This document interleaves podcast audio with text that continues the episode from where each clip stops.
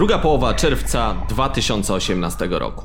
Mundial w Rosji, upały, spożycie piwa zalicza rekordy. Na blogach sezon ogórkowy w pełni, festiwale już zostały pogrzebane, ale okazało się, że mają się całkiem dobrze i są praktycznie w każdej gminie. A co w alchemii? Na naszym kanale na YouTube materiały pogrupowaliśmy w playlisty. Oprócz naszych standardowych, regularnych odcinków pojawiają się bowiem odcinki specjalne, takie jak na przykład z warszawskiego festiwalu piwa. Drugą playlistą są okolicznościowe live'y i poradnik laboratorium, gdzie Janek i Olek pojawiają się w wersji widzialnej, sprzedając protipy dotyczące ważenia w domu. Takie odcinki będą się pojawiać od czasu do czasu. A co w dzisiejszym odcinku? Na początek newsy Mateusza, człowieka pracy, człowieka z molibdenu i włókien węglowych, nie do zdarcia. Następnie wywiad z Łukaszem Kojro, piwowarem i właścicielem browaru Palatum. W laboratorium monstersi pociągną drugą część ważenia kwasów.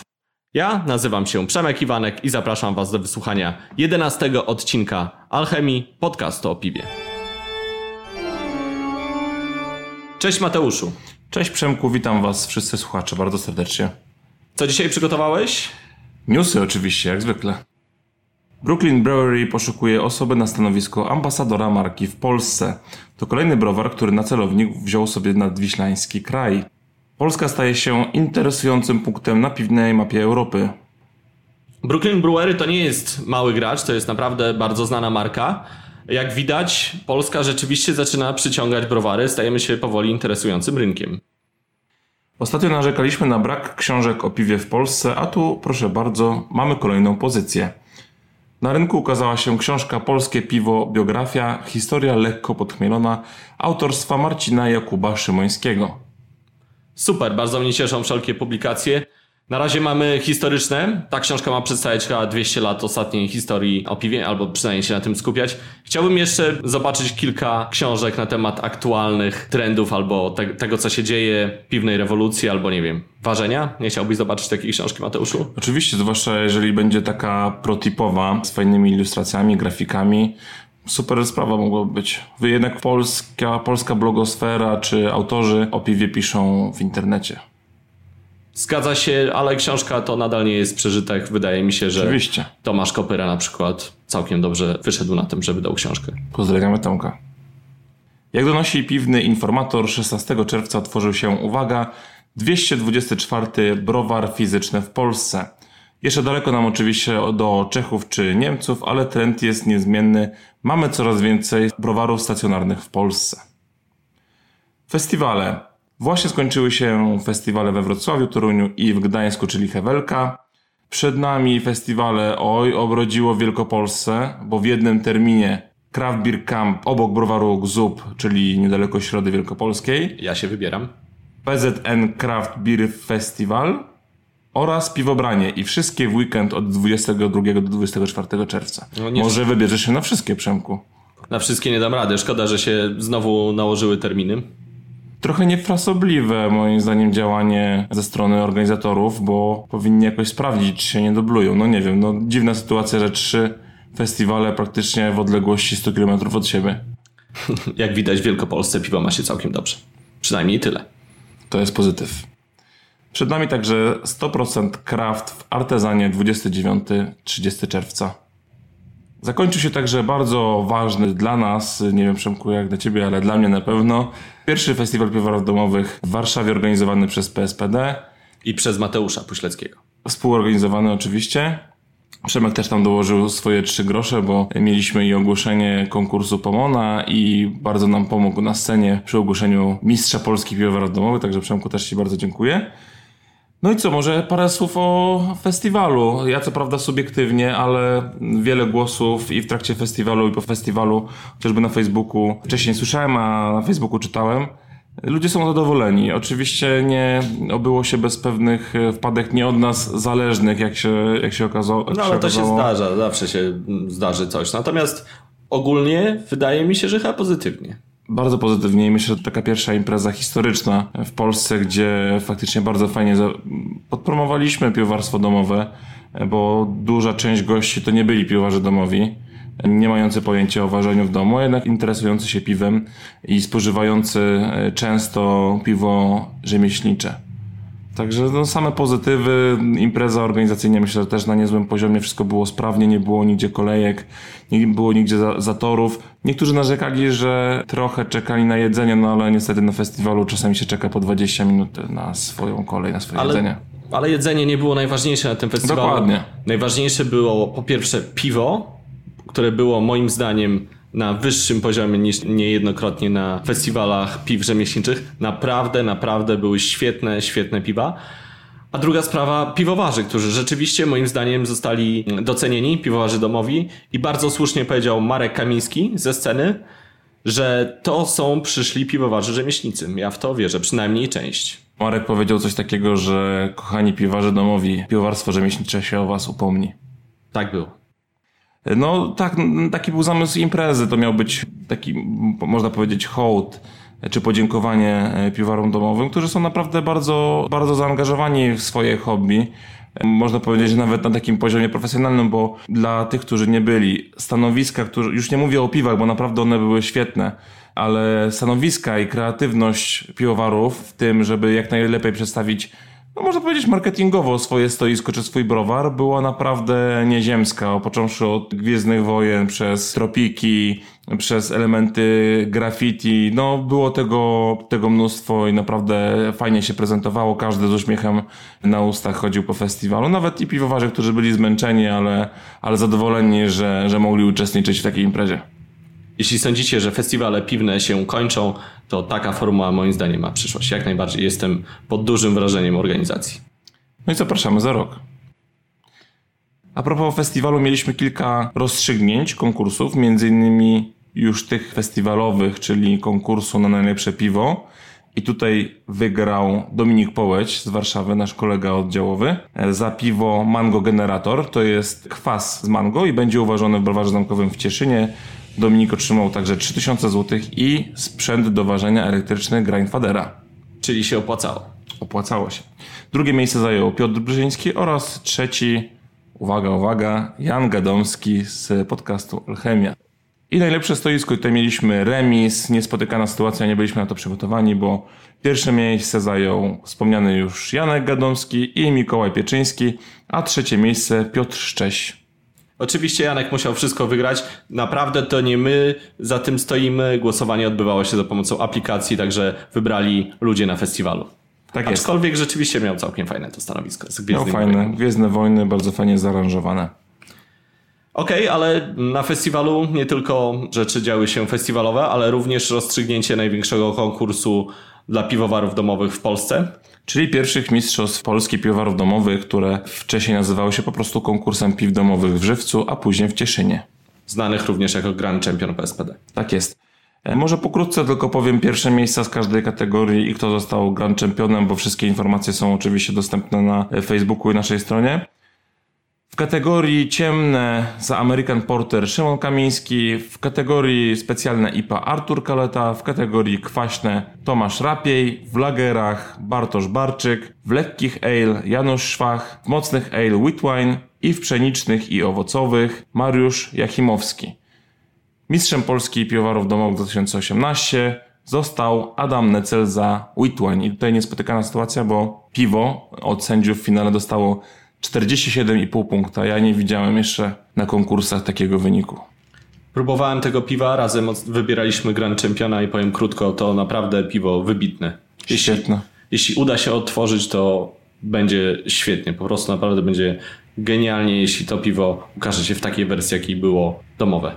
Tutaj mała zmiana, bo zazwyczaj Grand Champion miał premierę 6 czerwca, ale w związku z tym, że jest to piwo mocarne, Witwine, postanowiliśmy trochę zmienić zasady i Witwine będzie miał premierę, jak się odpowiednio odleżakuje, a 6 grudnia zrobimy premierę Mango Generatora, czyli zwycięzcy właśnie festiwalu piwowarów domowych za najlepsze piwo. Mamy także rozstrzygnięcie konkursu, który razem z Przemkiem organizowaliśmy, czyli konkurs cydrów domowych Pomona. I tutaj, Przemku, może ja powiem, jaka była czołówka. Wygrał cydr Marka Jurgielewicza, drugi był Artur Pasieczny i na trzecim miejscu Wacław Krasoń. Ale ja bym wyróżnił jeszcze czwarte miejsce, bo było moim faworytem. No proszę bardzo. Czwarte miejsce Łukasz Wasilewski, naprawdę super cydr. Gratulujemy. Wielkie gratulacje. No dobrze, to wszystko na dzisiaj ode mnie, Przemku. Dziękuję Ci bardzo, Mateuszu. A teraz przejdźmy do wywiadu z Łukaszem Kojro. Mam nadzieję, że wywiad będzie dla Was ciekawy, bo Łukasz, podobnie jak Piotr Sosin, to jest osoba, którą bardzo szanuję i która rzeczywiście ma coś do powiedzenia na scenie piwnej, a przy okazji robi również świetne piwa. Świetny człowiek, świetny piwowar. Posłuchajcie. Jesteśmy w browarze Palatum, a dokładnie tuż nad browarem. Jest ze mną Łukasz Kojro, założyciel browaru. Cześć Łukaszu. Cześć, cześć wszystkim. Pierwszy browar rzemieślniczy na terenie miasta stołecznego Warszawy. Nawet jedyny fizyczny, jeśli nie liczyć browarów restauracyjnych, które bardziej są dodatkiem do kuchni. Palatum z łaciny znaczy smak, podniebienie, raczej w sensie takim wyrafinowanego podniebienia. Na stronie facebookowej Palatum podpisane jest jako rodzinny browar rzemieślniczy, bo pracuje też twoja żona Ania. Córka robi etykiety, nie mylę się. Zgadza się. Browar jest nie tylko rodzinny, ale i przydomowy, tam gdzie przeważnie niektórzy mają garaż. Ty masz browar i możesz sobie zejść w kapciach i nalać sobie piwa. Ja znam pewne mankamenty pracy w domu, bo sam tak czasem pracuję. Bliskość lodówki i tego typu sprawy. Jak tobie się pracuje w domu? O, to żeś od razu trudne pytanie wrzuciłeś na sam początek. Znaczy to ma, wiadomo, że ma plusy. Plus jest taki, że jest blisko. Jak muszę zacząć ważenie o godzinie 5 rano, czy tam 6, czy sprawdzić, co się dzieje z fermentacją o 23, 24 w nocy, to nie jest to problemem. Z drugiej strony ciężko odróżnić moment, kiedy jestem w pracy, a kiedy w nim nie jestem. To jest jakby taki mankament, że praktycznie 24 na dobę jestem w browarze i pracuję. Browar jest mały i z racji tego, że masz go praktycznie u siebie na podwórku, nie bardzo możesz go rozwinąć. Czy to nie jest jakaś bariera? Czy nie chciałbyś być polskim brewdogiem albo iść w stronę tych amerykańskich browarów rzemieślniczych ogromnych? W pierwotnej koncepcji, jakby ona się cały czas trzymam, to jest jakby ta wielkość mnie satysfakcjonuje. Tak, on jest na tyle mały, znaczy jest na tyle duży, że pozwala na utrzymanie mnie i rodziny, tak, żeby to było źródło dochodu. A jest na tyle, jakby na tyle mały z kolei jest, że cały czas jestem w stanie ja sam osobiście robić większość pracy, doglądać jakby całego procesu na każdym z tych etapów. Więc jakby mogę powiedzieć cały czas jakby od A do Z mogę cały czas jeszcze podpisywać się pod tym piwem i mówić, że to jest moje piwo. Wiadomo, że w pewnym momencie wraz ze wzrostem skali element takiego, że nie chcę mówić, że większe browary nie są rzemieślnicze, bo oczywiście są, tak? Tylko jakby gdzieś tam bliskość tego produktu zaczyna być, znaczy ona zaczyna się odsuwać. Zaczyna już być element kontrolny ewentualnie, a w pewnym momencie już dawania tylko i wyłącznie marki. Co nie oznacza, że może w jakiejś dalekiej przyszłości gdzieś tam jakiś Palatum bis powstanie, ale tu faktycznie... jest dużo łąki jeszcze, może da się kupić. Myślę, że jeżeli już to myślę, że to byłoby nowe miejsce. Nowe miejsce może by się nazywało inaczej, nie wiem. To jakby już to jest taka kwestia otwarta. Bo jak widziałeś w przyszłości ten browar Palatum? Bo tak się zastanawiam właśnie. Nie masz takiej wizji wielkiego browaru? Nie marzy ci się to? Zobacz, pinta mocno urosła na przykład, dość szybko, prawda? Tak, zgadza się. Znaczy ja przez 15 lat pracowałem w międzynarodowych korporacjach, gdzie, że tak powiem, pomysł wzrostową i taka wizja, że więcej, dalej, szybciej i jeszcze więcej, to zawsze się pojawiało. Ja też trochę, może to jest taki moment, w którym chciałbym troszeczkę może więcej spokoju, nie chciałbym się tak cały czas szarpać ze wszystkim. Znaczy ta wielkość jest, znaczy ona ma też swoje plusy, tak? To jakby jest, bycie, im większy browar, tym więcej problemów. I to niekoniecznie problemy takie, z którymi chciałbym się borykać. Rozumiem, ale to jest twój sposób na życie i na osiągnięcie spokoju? Chcesz żyć sobie komfortowo z browaru, tego małego? To znaczy w tym momencie akurat, tak jak mówię, przez 15 lat pracowałem ciężko i dużo. Mhm. Przez ostatnie, załóżmy 4, w momencie, kiedy jeszcze równolegle otwierałem browar i jak on był na rozruchu, a jednocześnie jeszcze cały czas pracowałem normalnie, stacjonarnie i to wcale nie mało, no to gdzieś tam czuję teraz taki moment, że gdzieś tam chciałbym w tym roku przez chwilę chociaż złapać taki oddechu na spokojnie i nie musieć myśleć, nie musieć robić tego kroku w przód, chociaż widzę, że mógłby on mieć sens, tak? I że są jakieś kamienie, na które można byłoby wskoczyć. Czyli właściwie to jest twój odpoczynek, trochę ten browar. Wiesz, do czego dążę, ponieważ jak rozmawiam z każdym jednym piwowarem, to on mówi, że wiesz, musisz robić wszystko od A do Z, jest tej roboty całe mnóstwo i to jest właściwie robota na 24 godziny, a ty mówisz, że to ma być odetchnięcie od korporacji. Znaczy to zgadza się, to jest duża robota, tak? Ale to, o czym teraz bardziej myślę o takim mentalnym poszukiwaniu dalszych możliwości i jakby przygotowywania się do coraz większego pochłaniania czy pożerania tego rynku. O to mi chodzi. To jest takie jakby gdzieś tam mentalnie w jakimś momencie męczące. A teraz jakby browar mam mały, mogę się skupić na tym, żeby ten produkt był jak najlepszy. W tej chwili wolałbym się poświęcać jakby rozwijaniu receptur, poznawaniu nowych rzeczy, nowych rozwiązań. Ja na przykład w momencie, kiedy ważyłem w domu, no to tak już jakby intensywnie ważyłem jako piwowar domowy jakieś 5 lat temu. Potem już zacząłem jako faktoria, potem otwierałem browar i tego czasu na ważenie domu było coraz mniej. Więc są pewne techniki, których nie miałem okazji jako piwowar domowy spróbować. Bo nawet jak ja za moich czasów, jak tu ładnie powiedzieć, to IPy dopiero się stawały modne. Już nie mówiąc o piwach kwaśnych czy tego typu rzeczy. Teraz mam chwilę, okazję, czas, żeby się temu lepiej przyjrzeć i to tak spróbować. Palatum jest trochę, jakby nie patrzeć, browarem regionalnym. Mogę tak to nazwać. Jeżeli założymy, że Marysin Wawerski to jest region, to w tym momencie moglibyśmy powiedzieć, że to jest regionalny browar marysiński. Albo wawerski, jakże już, jeżeli byśmy sobie tak w ogóle rozszerzyli do skalę. Czy regionalny? Nie. Troszkę dążę do tego, że właściwie podejrzewam, że większość swojej produkcji sprzedajesz niedaleko. Nie mylę się. Pół na pół. To nie jest tak wcale tego, ponieważ oczywiście Warszawa jest moim głównym rynkiem, jeżeli chodzi o kegi. Oczywiście jeżeli chodzi o butelki, to przede wszystkim, których mam bardzo mało, sprzedaję je praktycznie rzecz biorąc 80% na ulicy Korkowej w 3 sklepach, bo to może, że tak powiem, te 3 sklepy potrafią zjeść całą moją produkcję. Ale zdarza mi się też i wysyłam, czy też jakby działam na pozostałych dużych miastach. Tak śmiejemy się tutaj trochę, że mam jakby Warszawę i zagranicę tak zwaną, tak? Czyli Wrocław, Gdańsk, Poznań troszeczkę, Kraków, Katowice, Lublin, to też. Dążę trochę do tego, że dużo się mówi o sprzedaży wokół komina, prawda? Że to jest taki ideał, że browary by bardzo chciały sprzedawać głównie w okolicach. No i pytanie, czy to w ogóle jest rzecz realna, zwłaszcza na przykład na Mazowszu, czy w Warszawie, w dość kosmopolitycznym mieście, przynajmniej najbardziej w Polsce kosmopolitycznym. Na Mazowszu, które za bardzo nie jest przywiązane do swoich tradycji, na pewno mniej niż na przykład Śląsk czy Kaszuby, które są tak bardzo żyją regionalnie. Czy to się da? Czy da się sprzedawać wokół komina? Czy ludzie lokalnie chcą kupować piwa? Czy to jest, z pewnością jest to problem w Warszawie, tak? Bo jakby powiedzieć browar warszawski, to tak jakby browar żaden. Nie ma w Warszawie, warszawiacy myślę, że nie mają jakiejś takiej mocnej poczucia przynależności do tego miejsca. Dużo lepiej działa browar marysiński. Wtedy już tutaj jakby te hasło dla wielu osób coś znaczy. Też jakby ewentualnie wawerski, więc jakby w tym takiej lokalnej komunikacji staram się trzymać tego, a nie warszawski. Karuzela też tak próbuje, nie? Karuzela jest bielański też. No i to też jakby działa. No, jakby na Bielanach używając tego, myślę, że to ma sens. Na pewno w przypadku budowania większej sprzedaży wokół tak zwanego komina tu na Marysinie, tak czy na Wawrze, no to tutaj nie ma dużo miejsc, gdzie te piwo z kega można byłoby sprzedawać. W związku z czym w grę wchodzą butelki. Ja z butelkowaniem mam o tyle problem, że nie jestem w stanie ich dużo zabutelkować.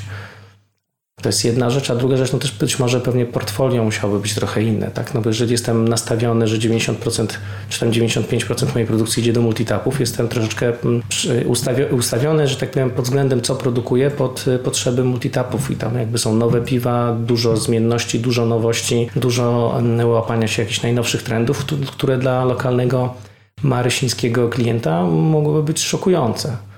To, co się teraz na przykład bawię, czyli Berliner Weisse, Goze, no to tak się zastanawiam. Wleję to testowo dla butelki, ale myślę, że tutaj dla osób, które nawet już kupują apy czy ipy ode mnie, tak, z tych lokalnych sklepów, to jednak Goze może być szokiem.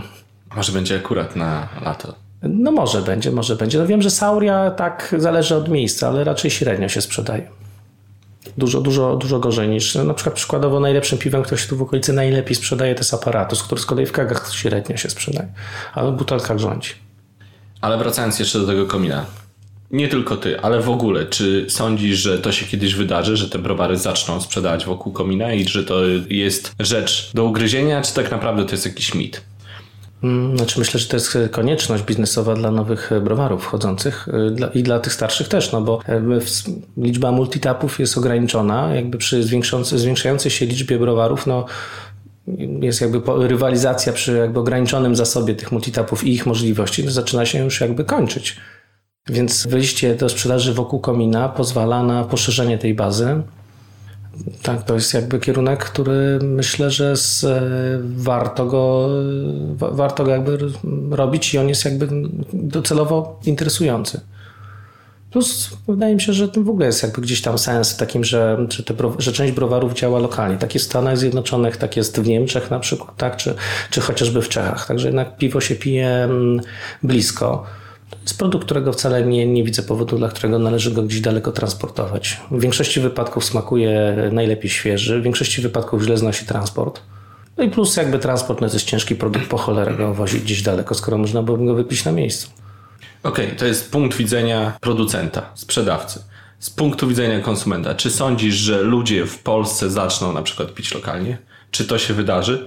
Czy my nie jesteśmy takim krajem, który rzeczywiście, jak w przypadku cydrów na przykład, szybciej się wybierze jakieś sikacza z Francji niż polski cydr lokalny?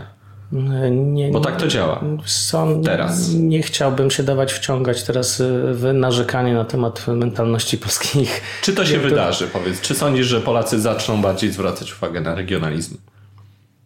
Myślę, że tak, jakby, że to się zacznie dziać. Tak sądzę, że gdzieś tam zacznie to działać. Już teraz jakby są pewne takie trendy, tak, że kupuj polskie, tak, czy kupuj lokalne, czy jakiś taki lokalny patriotyzm jest zbudowany. On nie ma takiej historii zaszłości jak właśnie w Niemczech przykładowo, tak, gdzie Heimat jest po prostu rzeczą bardzo mocno wbudowaną w świadomość i w strukturę społeczną. No więc będzie.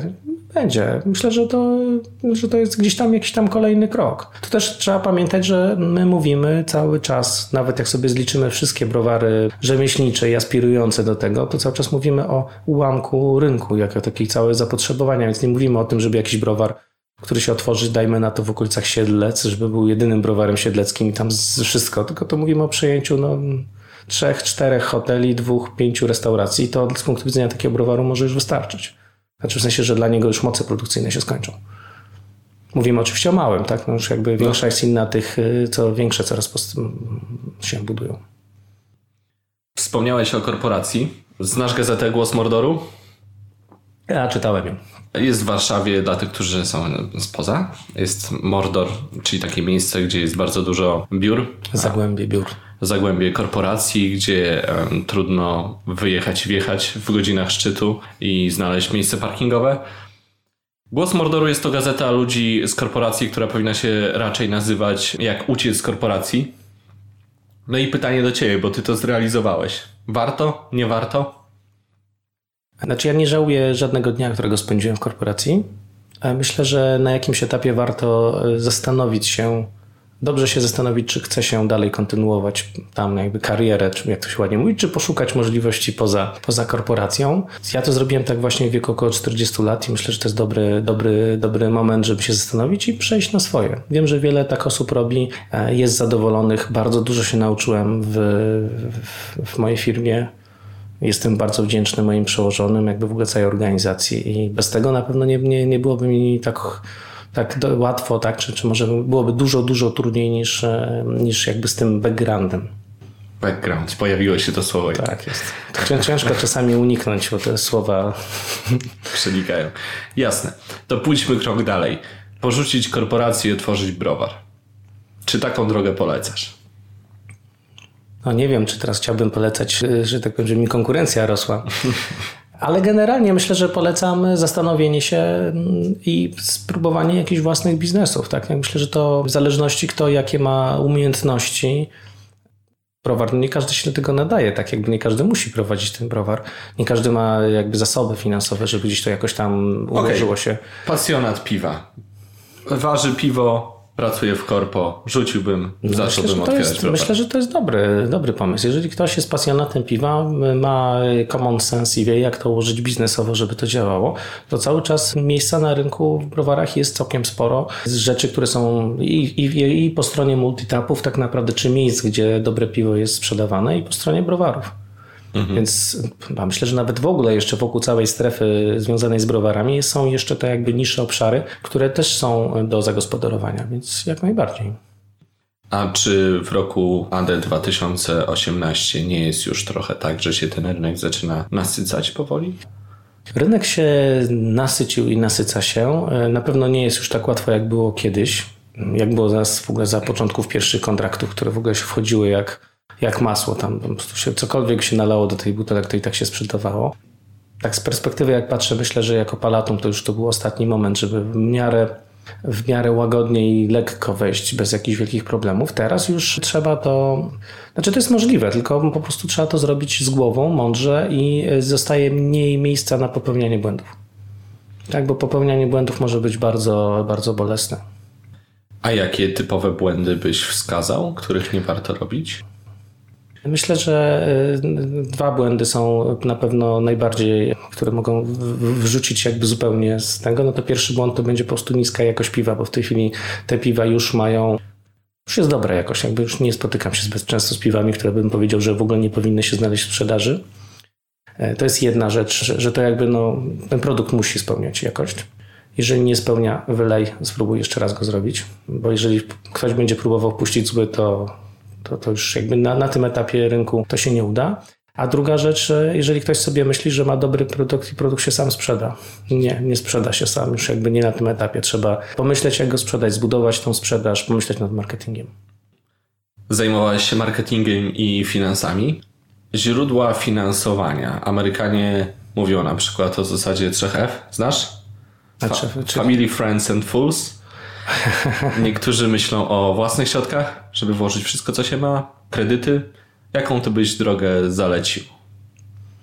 Źródeł finansowania jest dosyć sporo. Z tych, które są najprostsze do pozyskania, to jest wiadomo, że wypadałoby mieć jakiś kapitał własny, bo to jest jakby w ogóle wymóg w większości tych wypadków. Czyli kapitał własny, czy on jest osobisty, czy on jest pożyczony od rodziny, to bym zakładał, że to jest element kapitału własnego. A druga rzecz, to jest kredyt bądź leasing, tak. Tu akurat wydaje mi się, że przewaga jest pewna leasingu nad kredytem, bo wchodzi to ładnie w koszty. A sprzęt? Na przykład sprzęt na leasingu się właśnie bierze. Ja mam sprzęt na leasingu. Więc jeszcze przez jakiś czas mogę powiedzieć, to jest mój browar, ale w pewnym momencie bank mógłby podnieść rękę, nie do końca, panie Kojro, nie do końca. Nie. Tak, browar tak, ale nie wszystkie sprzęty są pana. Ale leasing, tak, znaczy leasing to jest jakby bardzo, bardzo w tego wypadku dobra droga finansowa. Inwestorzy?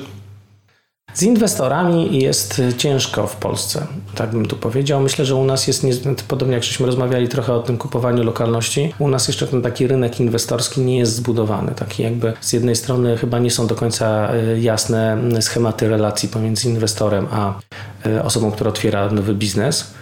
To oczywiście też jest jakaś droga. Tak, są ludzie, którzy chcą wrzucić pieniądze, nie oczekiwać za to nie wiadomo co. U nas to chyba nie działa, mam wrażenie, jeszcze tak dobrze, żeby byli ludzie, którzy po prostu oczekują, chcę mieć 10%, za 3 lata wycofuje się z inwestycji. To jest dobry układ?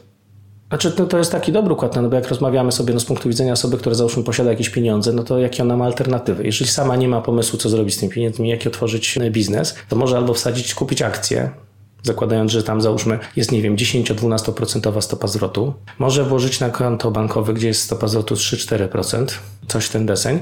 Może ewentualnie zaufać komuś, że ten ktoś otworzy jakiś fajny biznes i go spłaci po jakimś czasie.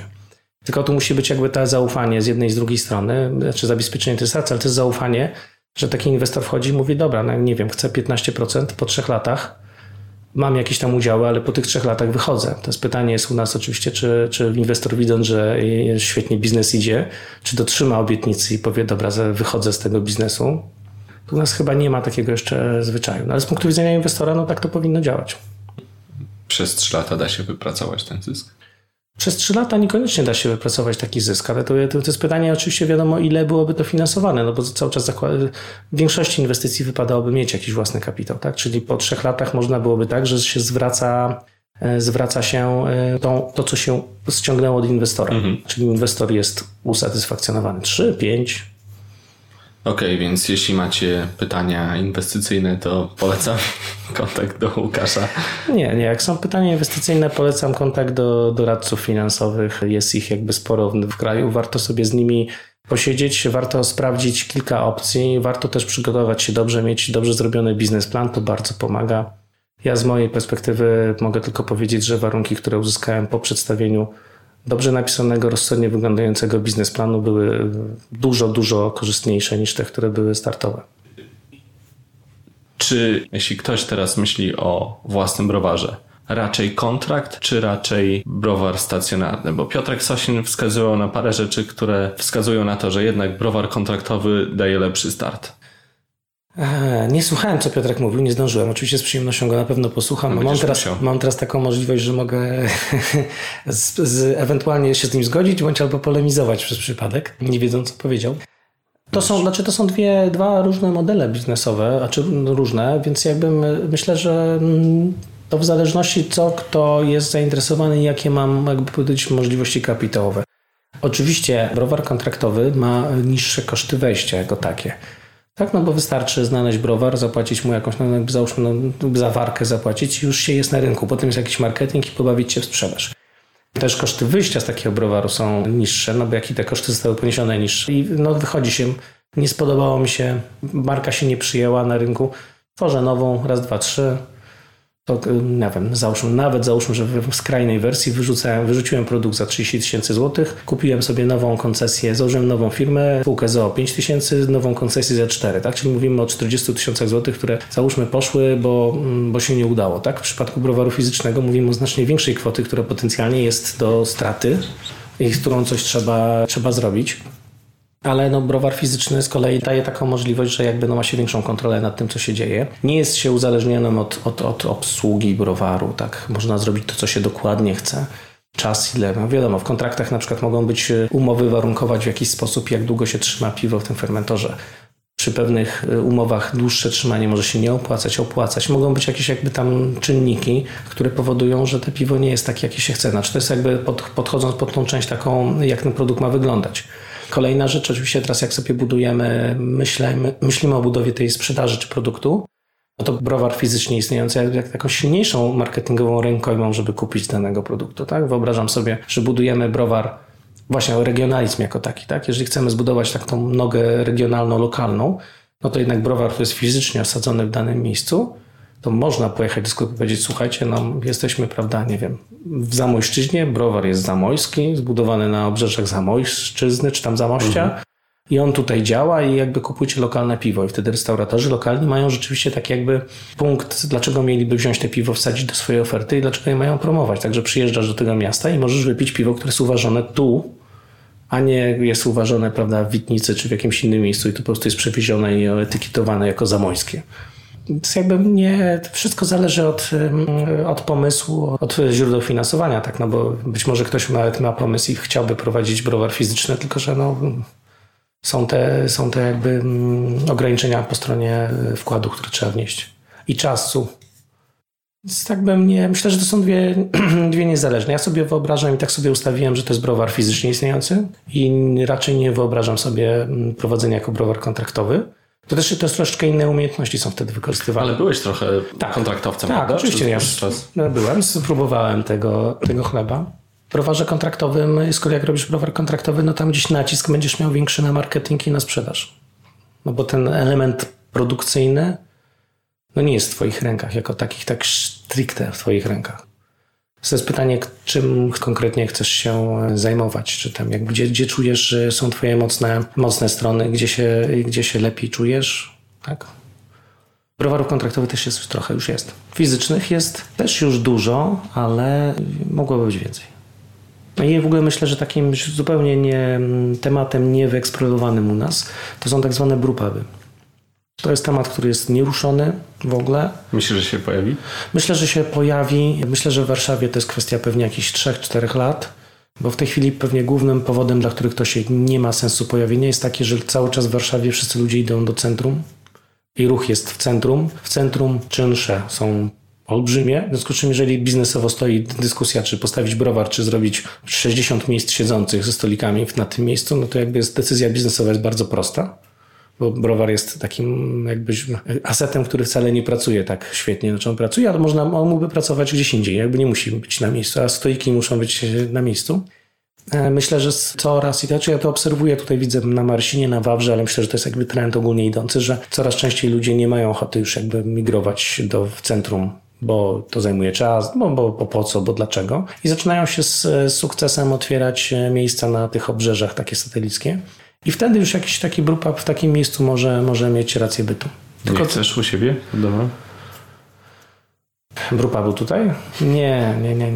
Z tego powodu, że my tu mieszkamy. W związku z czym tutaj handel, sprzedaż alkoholem w miejscu, gdzie mieszkamy, to wtedy nie mielibyśmy w ogóle odpoczynku żadnego. Chciałbym wrócić jeszcze do korporacji, bo to bardzo wdzięczny temat. Wyszedłeś z korporacji, ale wydaje mi się, nie nabyłeś takich charakterystycznych cech, które się przypisuje korporacjom. Nie przenosisz do Palatum modelu po trupach do celu, że liczy się wyłącznie sprzedaż, maksymalizacja zysku i tak dalej. Postanowiłeś funkcjonować na zasadach właściwie zupełnie odwrotnych. Czy taka staromodna przyzwoitość ma jeszcze sens? Czy to się liczy? Czy to ma jakiś sens w biznesie? To tak, jakby dwie rzeczy, trzy nawet, o tak bym powiedział. Pierwsza rzecz...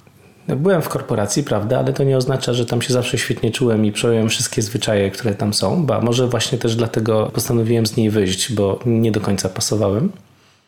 To jest jedna rzecz. Druga rzecz jest taka, że wydaje mi się, że w przypadku takich małych działalności typu właśnie browar rzemieślniczy, typu browar rodzinny, gdzie tak naprawdę ja jestem w jakiś sposób rękojmią, jaki ten produkt jest, tych relacji handlowych, których mam z moimi klientami, no to jakby postawienie na uczciwość, jakby tu nazwałeś, czy może mniej fajerwerków takich marketingowych, jest słuszną drogą w takim dłuższym horyzoncie. Ale nie brakuje czegoś, o czym rozmawialiśmy kiedyś prywatnie, czyli arogancji, parcia do przodu jak buldożer, także w tych piwach rzemieślniczych.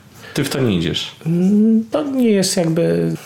Nie jest to gdzieś tam, no właśnie, to może jest ten właśnie element, który nie sprawił, że się sprawdziłem w 100% w korporacji, to właśnie po trupach do celu, tak, taka mocna żyłka.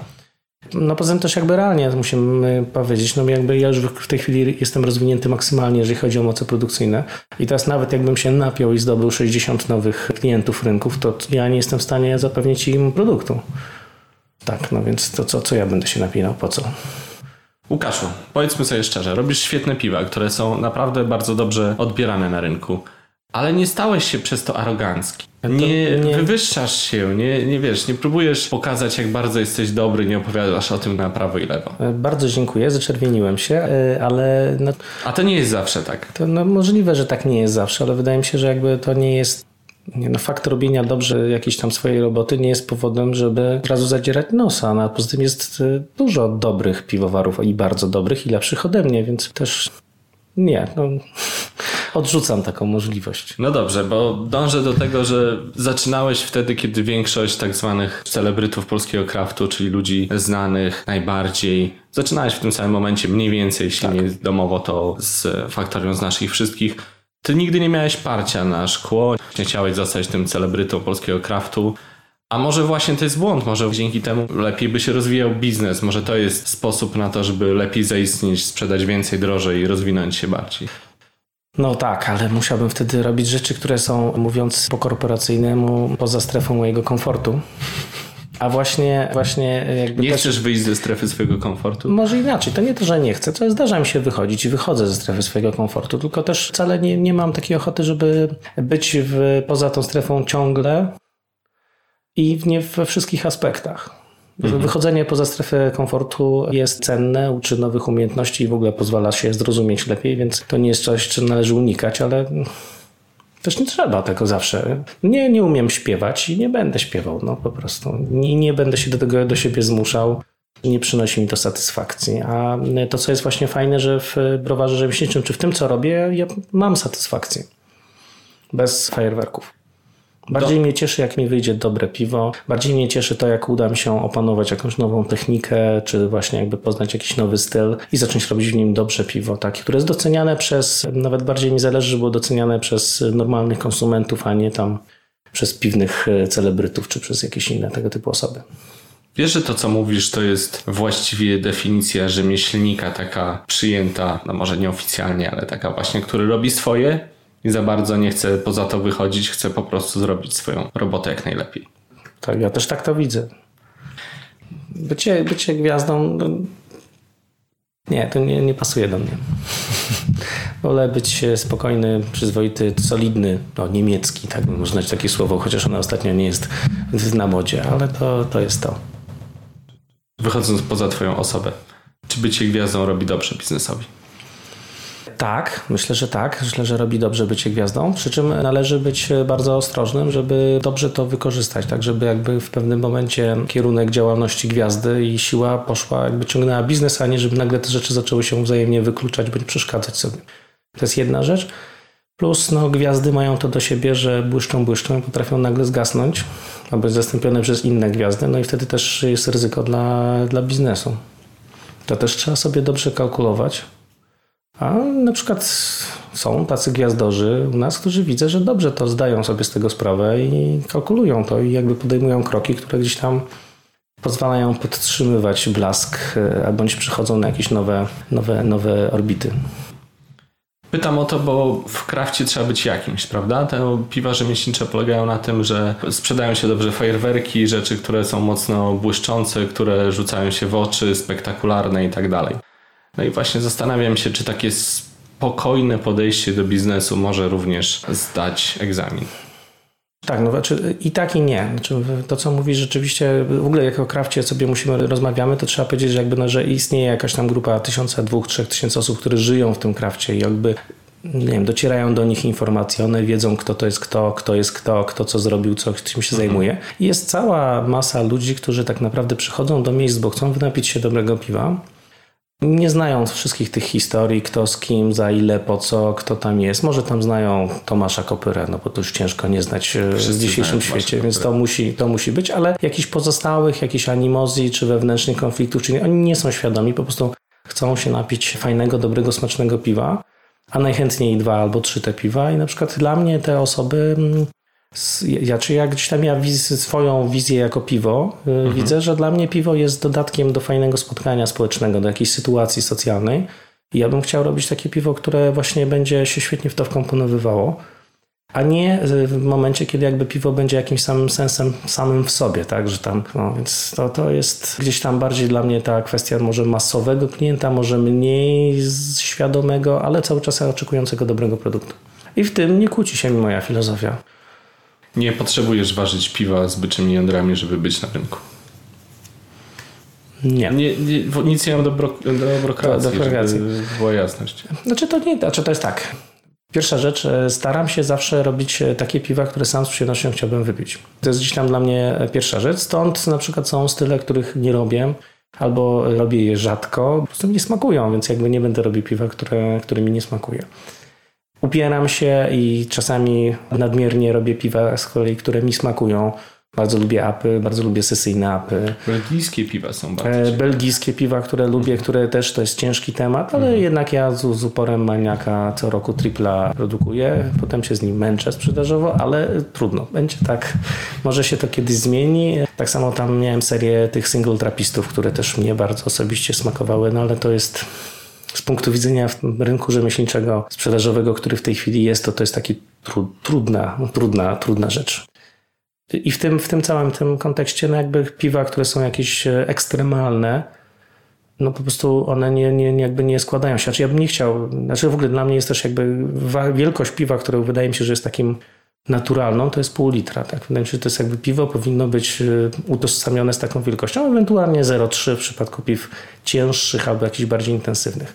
Nie bardzo rozumiem, jak ktoś po spróbowaniu 50 ml albo 20 ml jest w stanie wydać werdykt, czy to piwo jest dobre, czy nie jest dobre. Mówię poza elementami sędziowskimi, no tak, ale w elementach sędziowskich oceniamy inne rzeczy, tak? Bo w elementach sędziowskich oceniamy zgodność ze stylem, ewentualnie istnienie jakichś wad. A w momencie, kiedy myślę sobie o konsumenckim podejściu, no to podstawowym powinno być pijalność, tak? Czyli chęć spróbowania kolejnego, czy chęć wypicia kolejnego łyku. I w przypadku 100 ml, czy tam 50 ml, no niektóre piwa nawet fajnie się sprowadzają, szczególnie jakby ciężkie, słodkie, aromatyczne. Przy czym jasne, że po 200 ml prawdopodobnie zacząłby się robić odruch wymiotny od nadmiaru słodyczy albo nadmiaru jakiegoś takiego elementu. I tak na przykład dla mnie te piwa nie są już pijalne. Czyli krótko mówiąc, twoją definicją pijalności, przeszliśmy w zupełnie ciekawy i nowy temat, jest 0,5 litra, tak? Które trzeba spożyć z przyjemnością. Ja przed chwilą wypiłem twoją apę, która była świetna, nie wypiłem jej 0,5 litra, ale po prostu chciałbym więcej. I to jest dla mnie pijalność. I to jest to, czego szukasz. Tak, generalnie tak uważam. Znaczy, wydaje mi się, że piwo, cechą piwa powinno być to, że się chce wypić kolejny łyk. Kolejną szklankę, kolejny ten, no oczywiście z jakimś umiarem, tak? Nie namawiam do tego, żeby ktoś złapał swoje ulubione pijane piwo, wypił go 10 litrów na jednym posiedzeniu. Chyba że lekkie piwa też są fajne. Zrobiłeś jakieś? Będziesz robił? Lekkie piwa, znaczy w tej chwili najlżejsze, które robię, to są 3,5%. Generalnie w tej chwili połowa mojego browaru jest w tankach, połowa to jest piwa lekkie. Jest to związane jakby z sezonowością na pewno, plus no gdzieś tam w tym roku bardzo podeszły mi kwasy, lekkie kwasy. To są takie piwa, które mi teraz smakują, które ja bym chciał je pić. To jest piwo właśnie, i to jest właśnie piwo takie fajne, że się wypije 4 kufelki 0,5 i ani nie szumi w głowie specjalnie. Dobrze się je pije. To jest takie piwo, które ja sobie nazywam na Mazury, wiesz, że mogę sobie na łódeczce pić.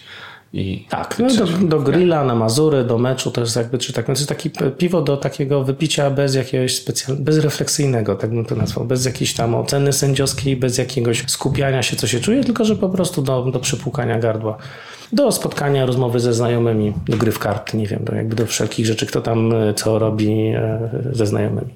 Myślisz, że będziemy dążyć właśnie w tym kierunku, czy jak piwa angielskie właśnie, typowo lekkie, sesyjne piwa pubowe, albo Czesi w sumie też te czeskie piwa są leciutkie? Znaczy jak u nas się ta kultura piwna rozwinie, bo tak jak przywołałeś te dwa rynki, to są rynki, gdzie kultura piwna jest od 100 lat prawie, czy tam od setek lat budowana, tak? No, u nas poniekąd też, tylko miała powiedzmy pewne przerwy. No ale ona miała dosyć mocną przerwę, dokładnie. Dosyć mocną i dosyć istotną przerwę. Myślę, że u nas ta kultura piwna jeszcze jest na tym etapie troszeczkę takim zachwycania się mocniejszymi, bardziej wyrafinowanymi rzeczami, chociaż teraz w tym roku do łask wracają na przykład lagery, co mnie bardzo cieszy. Tak, dobry lager to jest fajne piwo. Mam nadzieję, że do łask wrócą, albo może swój renesans przeżyją piwa pszeniczne, które ja osobiście bardzo, bardzo lubię.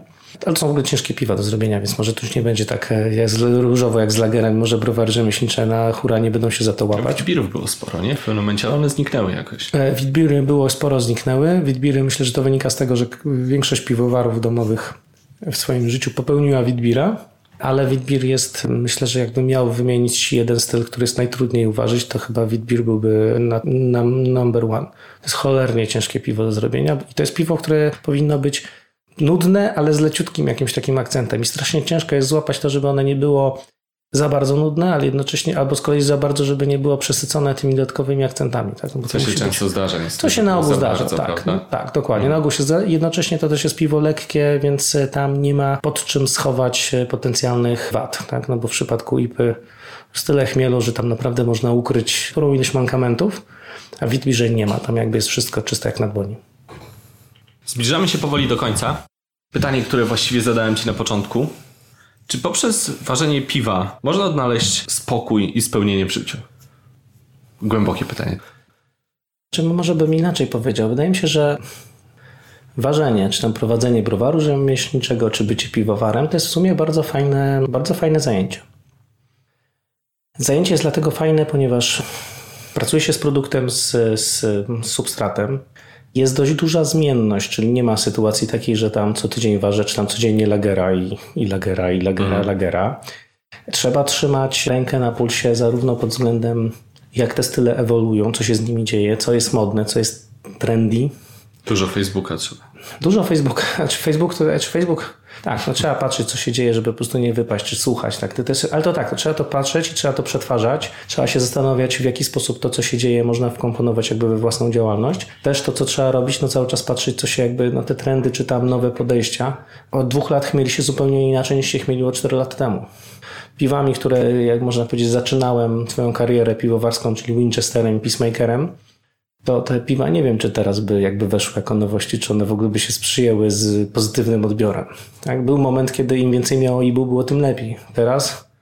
Teraz IBU już jakby w ogóle jest wskaźnikiem, który po pierwsze się go nie umieszcza na etykiecie, bo jest problemy z iharsem, a po drugie to jakby już nikt nie chce tych piw takich gorzkich. Teraz raczej się idzie, żeby chmiele zostawiły jak najwięcej tego swojego, tej owocowości czy smaku przy minimalnej goryczce. Za chwilę może być coś innego. Więc to jako taki właśnie piwowar fajnie jest, bo jest też trochę pracy fizycznej, jakby nie patrzeć, więc zamiast siłownie można sobie troszeczkę podpakować, porzucać parę sobie...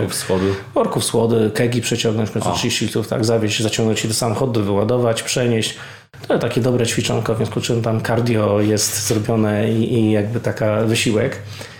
No też jakby właśnie też patrzy się na te produkty, tak jak one wyglądają, jak one smakują. Też jest jakaś taka analiza, dobra, zrobiłem tak w danym piwie.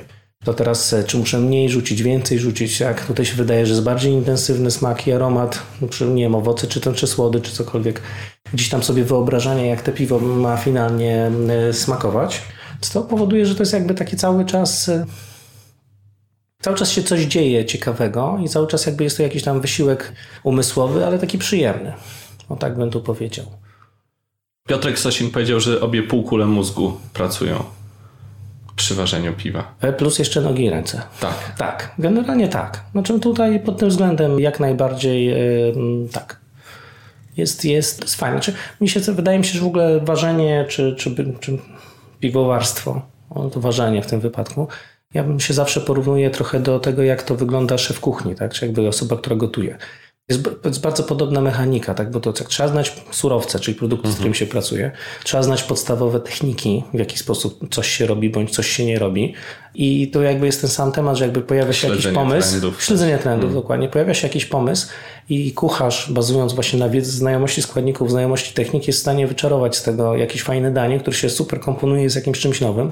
I tak samo na tej samej zasadzie działa piwowar.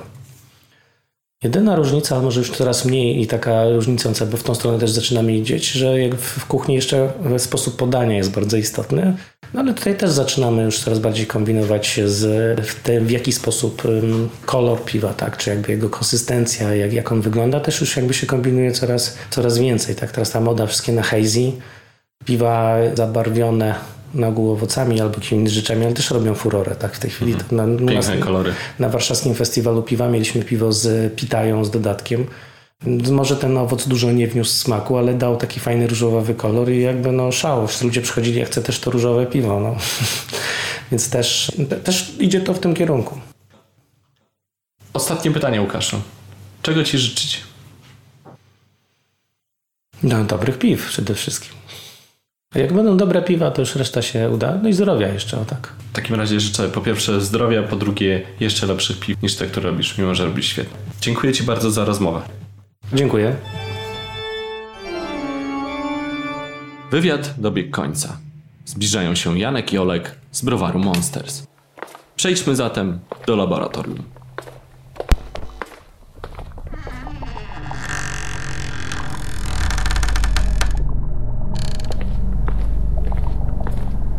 Siemaneczko, ziomeczki piwowarzy. Witamy Was w 11 już odcinku Laboratorium. Dzisiaj spotykamy się po to, żeby rozmawiać o piwach kwaśnych po raz drugi. Witają Was Olek i Janek z browaru Monsters. Cześć. Cześć Janku. Kontynuujemy temat, tak jak powiedziałem, piw kwaśnych. Ostatnio opowiadaliśmy o tym ogólnie, jakie mikroorganizmy odpowiadają za produkcję piw kwaśnych i trochę opowiedzieliśmy o tym, jak przygotować startery bakteryjne do takich piw, a dzisiaj opowiemy sobie bardziej o takich technicznych sprawach związanych już z ważeniem piwa kwaśnego, czyli o metodach zakwaszania, a potem o potencjalnych problemach związanych z kwaśnym piwem. No dobrze, metody zakwaszania. Taka najprostsza metoda, jaką możemy sobie wyobrazić, to jest po prostu dolanie kwasu mlekowego dostępnego handlowo do gotowego piwa, prawda? Ty to robiłeś kiedyś? Tak, ja to robiłem to i generalnie polecam to na starcie swojej przygody z piwami kwaśnymi, dlatego że to jest dość prosty, bardzo właściwie prosty proces, bo możemy w ten sposób zakwasić każde piwo, które żeśmy uważyli, tak przetestować. Nie wiem, na przykład robimy witbira, rozlewamy prawie całą warkę, albo rozlewamy całą warkę do butelek i do butelki dodajemy kwas mlekowy strzykawką po prostu. I w ten sposób można, ja powiedziałem witbira, ale można zrobić tak każdy możliwy styl, który żeśmy uważyli i zobaczyć, jak on wyjdzie. Więc to jest taka metoda, którą ja polecam na starcie, bo jest bardzo prosta do wykonania i można się przekonać, czy w ogóle piwa kwaśne nam leżą. Tak, ale to z tego co pamiętam, to nie jest jedyna metoda, w sensie kupienie płynnego kwasu mlekowego albo raczej roztworu kwasu mlekowego i dolewanie do butelek to nie jest jedyna metoda, bo pamiętam, że twoje pierwsze goze było zrobione przy użyciu słodu zakwaszającego, prawda? To też No bo tak, słód zakwaszający to jest zwykły słód pilzneński, który został spryskany kwasem, roztworem kwasu mlekowego po prostu, prawda? No dokładnie tak. To chyba ten słód zakwaszający tak zwany powstał chyba tylko i wyłącznie po to, żeby Niemcy mogli się trzymać Reinheitsgebot i używać po prostu, modyfikować wodę, nie dodając do niej nic innego, tak? Czyli tylko słodu.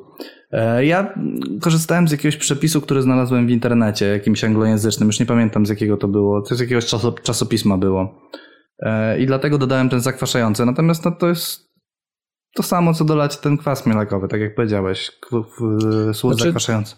Z tego co pamiętam, to jest to dosyć trudna metoda pod względem zacierania, prawda? Bo tam przez to, że to pH zacieru spada drastycznie przy dodawaniu tego kwasu, tego słodu zakwaszającego, to ten zacier jakoś gęstnieje mocno, tak? Bo ja nigdy tego nie robiłem. To... Wiesz co, ja nie wiem z czego to wynikało, ale rzeczywiście filtracja była mordęgą i ja kilka razy musiałem mieszać ten zacier, żeby on w ogóle coś puszczał dalej. I jest to spowodowane niskim pH, ale nie pamiętam czy to... On się chyba staje bardziej lepki po prostu, tak mi się wydaje. No ja pamiętam, że czytałem jakieś posty na Jeważce czy na Piwoorgu, że ludziom się po prostu taka bryła robiła z tego zacieru. No tak. Więc chyba łatwiej jest po prostu dolać tego kwasu mlekowego do butelek. Dużo łatwiej, piwa, a efekt jest dokładnie ten sam. Tak. Nawet jest to prostsze, dlatego że raz, że właśnie dużo łatwiej jest to dozować, a dwa, że nie będziemy mieć problemów z filtracją żadnych, bo kwas dodamy na samym końcu i drożdże będą też pracowały w bardziej sprzyjających warunkach dla nich. No tak. Bo wiadomo, że kwaśne środowisko troszeczkę im utrudnia życie.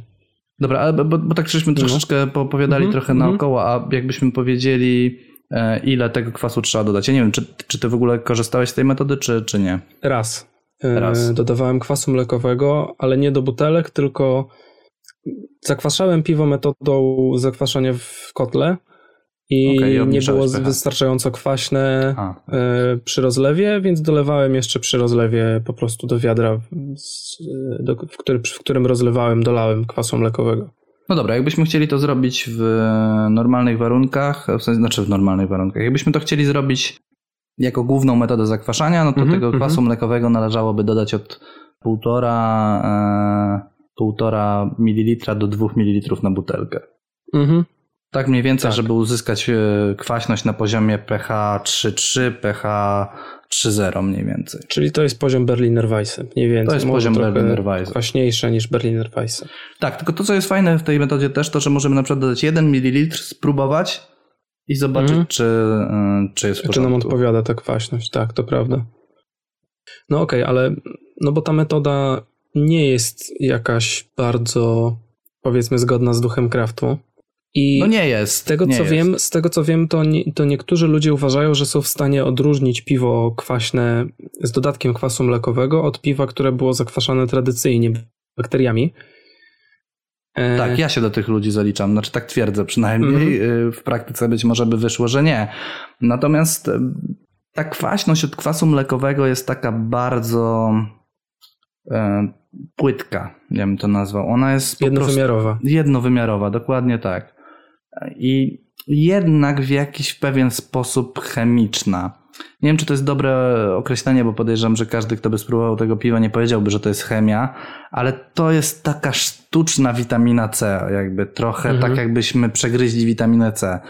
To jest, bo w poprzednim odcinku mówiłem, że to jest czysta kwaśność i ona jest przyjemna, bo generalnie jest, ale to jest jeszcze w taki bardzo przegięty sposób. To jest ten moment, w którym przegryzamy tą witaminę C i ona jest wtedy w taki nieprzyjemny sposób kwaśna. To tak działa kwas mlekowy, taki czysty, dolewany. I on śmierdzi tak przy okazji, jak się weźmie sam kwas mlekowy, to on wali takimi żygowinami trochę. I to po części też się pewnie przenosi do piwa później gotowego. Do czego dążę mówiąc to? Ja mam taki pogląd, że jeżeli chcecie zrobić czyste piwo, znaczy czystą kwaśność, na przykład czyste Berliner Weisse albo czyste Goze na przykład, to ja bym nie polecał tej metody, ale jeżeli chcecie zrobić piwo kwaśne z owocami, to już jak najbardziej polecam, dlatego że to, o czym ty wspomniałeś przed chwilą, te owoce pewnie przykryją. I dodadzą też swojej kwaśności, która też uzupełni troszeczkę tą kwaśność pochodzącą od kwasu mlekowego. generalnie się zgadzam z tym, tak, bo owoce obniżą pewnie pH do jakieś 3,7 nawet, jak są mocno kwaśne, czy tam nawet 3,6 i to, co dodamy, to jest tam trochę tej kwaśności. Tak, no bo to też nie jest tak, że to jest gonitwa za tym, żeby było jak najbardziej kwaśne, prawda, to piwo, tylko chodzi też o to, żeby tą kwaśność uzyskać taką, która będzie przyjemna. No tak, na przykład absztyfikant Łukasz Szynkiewicz zrobił takie piwo, nie pamiętam jak się nazywało samo piwo, Surtime chyba, o. I to była apa, chyba lekko kwaśna, chyba tak. No dobra, nieistotne jak się nazywało to piwo. No w każdym razie zrobił apę, która miała być lekko kwaśna. I on zakwasił rzeczywiście to piwo właśnie kwasem mlekowym, ale zakwasił je właśnie do poziomu pH 3,9. I ono było troszkę kwaśne, tak minimalnie kwaśne cierpkie. Właściwie można było. Trochę cierpkie, tak. Dla porównania, pszenica taka na drożdżach FM 41 na przykład schodzi do pH 4,1 i ona też jest delikatnie kwaskowa. Normalne piwo ma około 4,4, czasami 4,5, tak? Więc taka różnica jest. I można też takie piwo zrobić, które jest delikatnie kwaśne i to też nie jest gonitwa właśnie za tym, żeby to było jak najbardziej kwaśne. Bo to tak, nie o to też chodzi czasami. Tak. Dokładnie tak. No dobra, jeszcze wracając do tego, że to jest niezgodne z duchem craftu, bo to jest niezgodne z duchem craftu, w sensie to jest taka droga na skróty, tak samo można, nie wiem, dodać aromatów, to jest mniej więcej ten sam system działania, no. Dodajemy produkt gotowy właściwie, który w żaden sposób nie ma procesu wytworzenia tego produktu, tylko jest gotowy, który dodajemy do piwa, no. Dlatego ja też uważam, że żeby sobie potestować, można sobie spróbować. Na konkurs nie polecam takich piw wysyłać, bo jednak jest to w jakiś sposób poszukaństwo. No. Znaczy oczywiście konkursy dopuszczają coś takiego. Nie ma nigdzie napisane, że nie wolno tego robić. Ja kiedyś nawet robiłeś jakiś, pamiętam, opis do któregoś z konkursów, do warszawskiego chyba tam była właśnie kwaśna apa. Tak. Znaczy to było Hoppy Sour Ale, no. Hoppy Sour Ale i tam było napisane, że można w ten sposób między innymi dodać kwas mlekowy. I ja zwróciłem na to uwagę, pamiętam Mateuszowi chyba, bo on mnie tam pytał, czy te opisy są w porządku. Ja zwróciłem mu na to uwagę, żeby oczywiście nie zabraniać tego, ale żeby nie pisać o tym, że można w ten sposób zrobić, żeby nie zachęcać piwowarów do tej metody. I tak samo teraz nie zachęcam do tej metody. Można tak zrobić, ale można to zrobić w inny sposób, gdzie ten kwas mlekowy wytworzą bakterie. I to uważam za już bardziej prawilną metodę. Nie wiem, i płynnie możemy w takim razie przejść.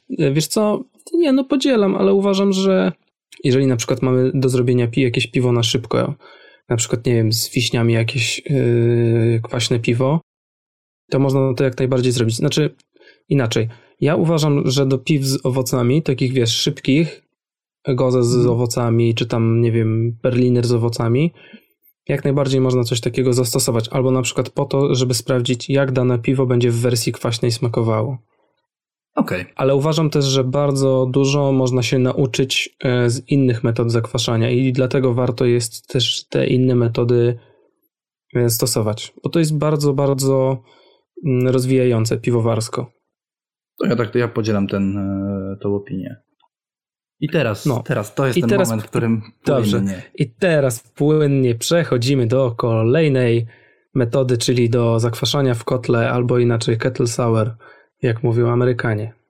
Tak. I to jest chyba metoda, którą obaj żeśmy bardzo mocno praktykowali w naszych, eksploatowali w naszych browarach domowych, bo zarówno ja zrobiłem kilka takich warek, jak i Janek chyba też z kilkanaście pewnie. Tak. A jeszcze, wiesz co, a propos kettle sour, jak byliśmy przy temacie, że to niezgodne z duchem craftu, to w Stanach Zjednoczonych bardzo mocno akcentuje się piwa, które nie są robione, nie są zakwaszane w kotle i tam są wtedy napisane, że zakwaszane normalnie bakteriami, które nie były później zabite. Na butelkach jest to napisane. Tak, że tam kettle sour już też jest czymś, co u nas, jak u nas się postrzega kwas mlekowy, dolewanie kwasu mlekowego. Tak tam się postrzega zakwaszanie w kotle jako taki też droga na skróty. Tak. No okej.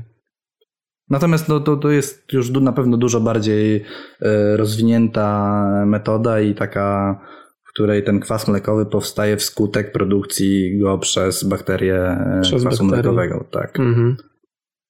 To powiedz, jak to się robi. Dobrze. Może ty. No więc metoda ta polega na tym, może ja opowiem po prostu, w jaki sposób ja to robię. Okej.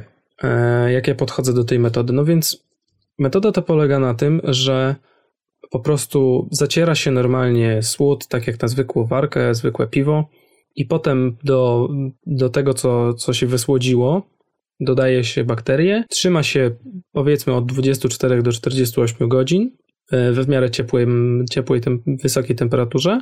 No i następnie się gotuje taką brzeczkę, zabija się tym samym te bakterie, no i normalnie się dalej fermentuje taką kwaśną brzeczkę. Taką kwaśną brzeczkę. I tyle. I dalej się postępuje jak z normalnym piwem. Czyli zacieramy piwo, przelewamy je na gotowanie i co wtedy? Bo tutaj jest ważny moment. Zacieramy piwo i wysładzamy, tak? Wysładzamy... Otrzymaliśmy już brzeczkę, jesteśmy po wysładzaniu. Tak, dobrze. Więc ja robię wtedy tak, że doprowadzam taką brzeczkę do wrzenia i gotuję 30 minut, czyli połowę tego czasu przeznaczonego na gotowanie.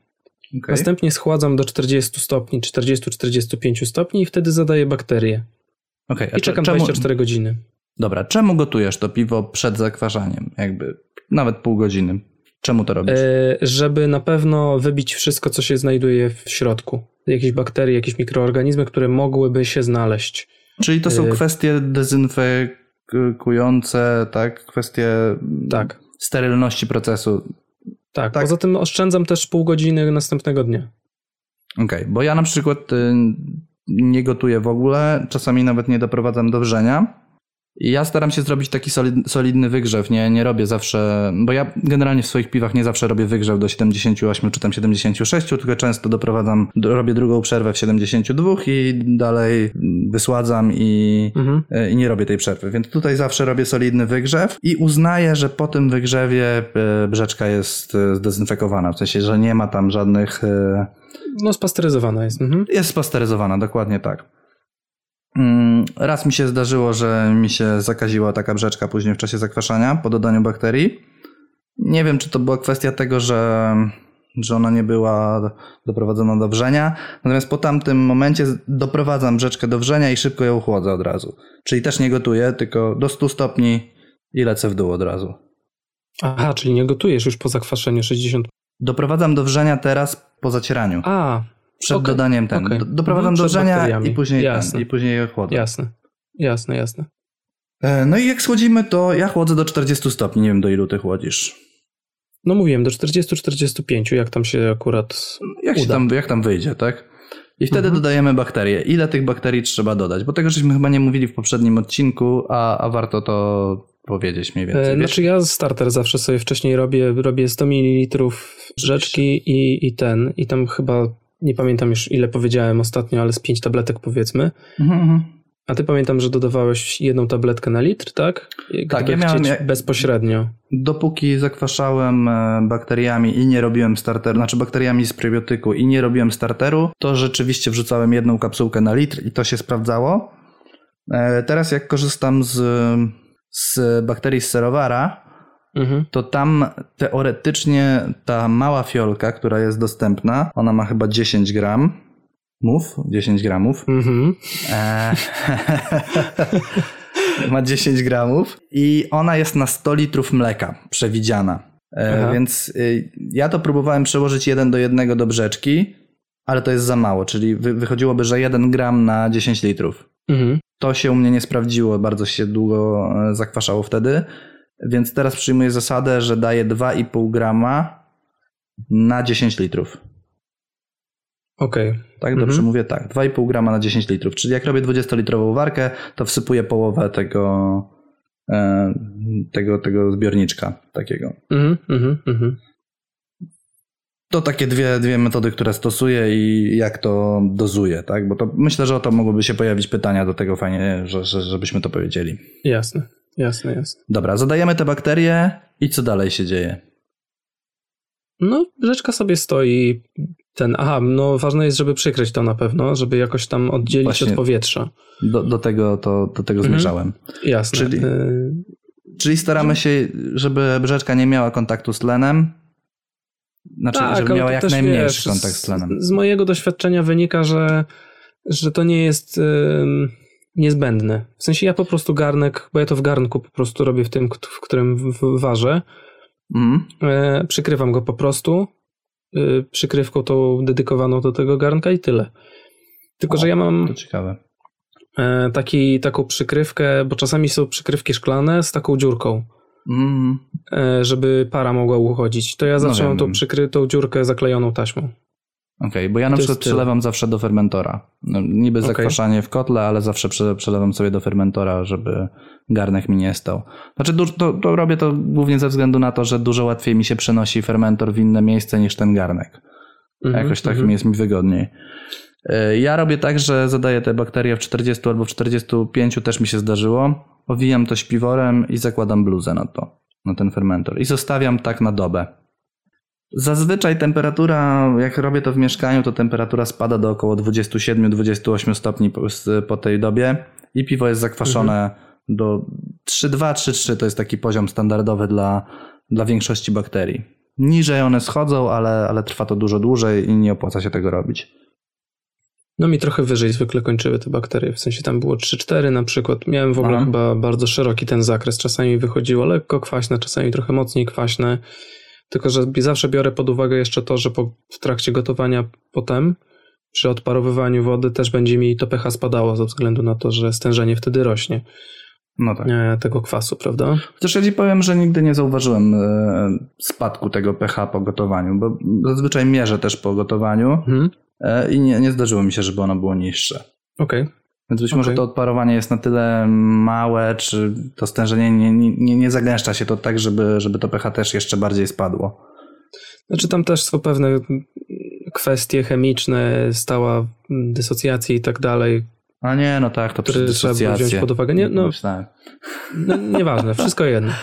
No dobra, no to nie wiem, czy coś tutaj jeszcze jest ważnego? Aha, no są takie, nie wiem, czy ty przedmuchujesz na przykład dwutlenkiem węgla wcześniej sobie... Nie mam butli, więc tego nie robiłem do tej pory, natomiast jeżeli miałbym butlę, to bym to robił. Dlatego, że tlen może bezpośrednio dla bakterii nie jest jakiś szkodliwy bardzo i to bardzo, bardzo nie przeszkadza. Natomiast inne mikroby, które mogą się tam znaleźć, potrzebują tlenu, żeby się rozwinąć. Na przykład dzikie drożdże i lepiej, żeby tego tlenu tam nie było. Więc jeżeli możemy zrobić poduszkę z CO2, to jak najbardziej trzeba to zrobić.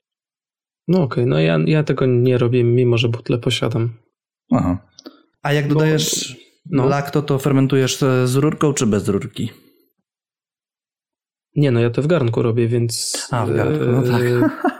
Przepraszam. Nawet dobrze. Gdyby tam jakiś dwutlenek węgla się wydzielał, to tymi, wiesz, tam bokiem wyjdzie, ale nigdy nie miałem tak, żebym miał tą brzeczkę nagazowaną później, w sensie, żebym widział, że idą bąbelki dwutlenku węgla. Okej, bo ja nie wkładałem rurki nigdy. Zdarzało mi się też zamykać szczelnie fermentor i raz mi w nocy wystrzeliła pokrywa, bo widocznie one się były heterofermentatywne i tego dwutlenku węgla naprodukowały. Więc teraz od 2 warek chyba staram się wsadzić klapę z rurką, żeby ten dwutlenek węgla miał gdzie uciec. Okej. Staram się, szukać takich rzeczy, o co ludzie mogą pytać i dlatego takie proste rzeczy typu rurka, nie rurka.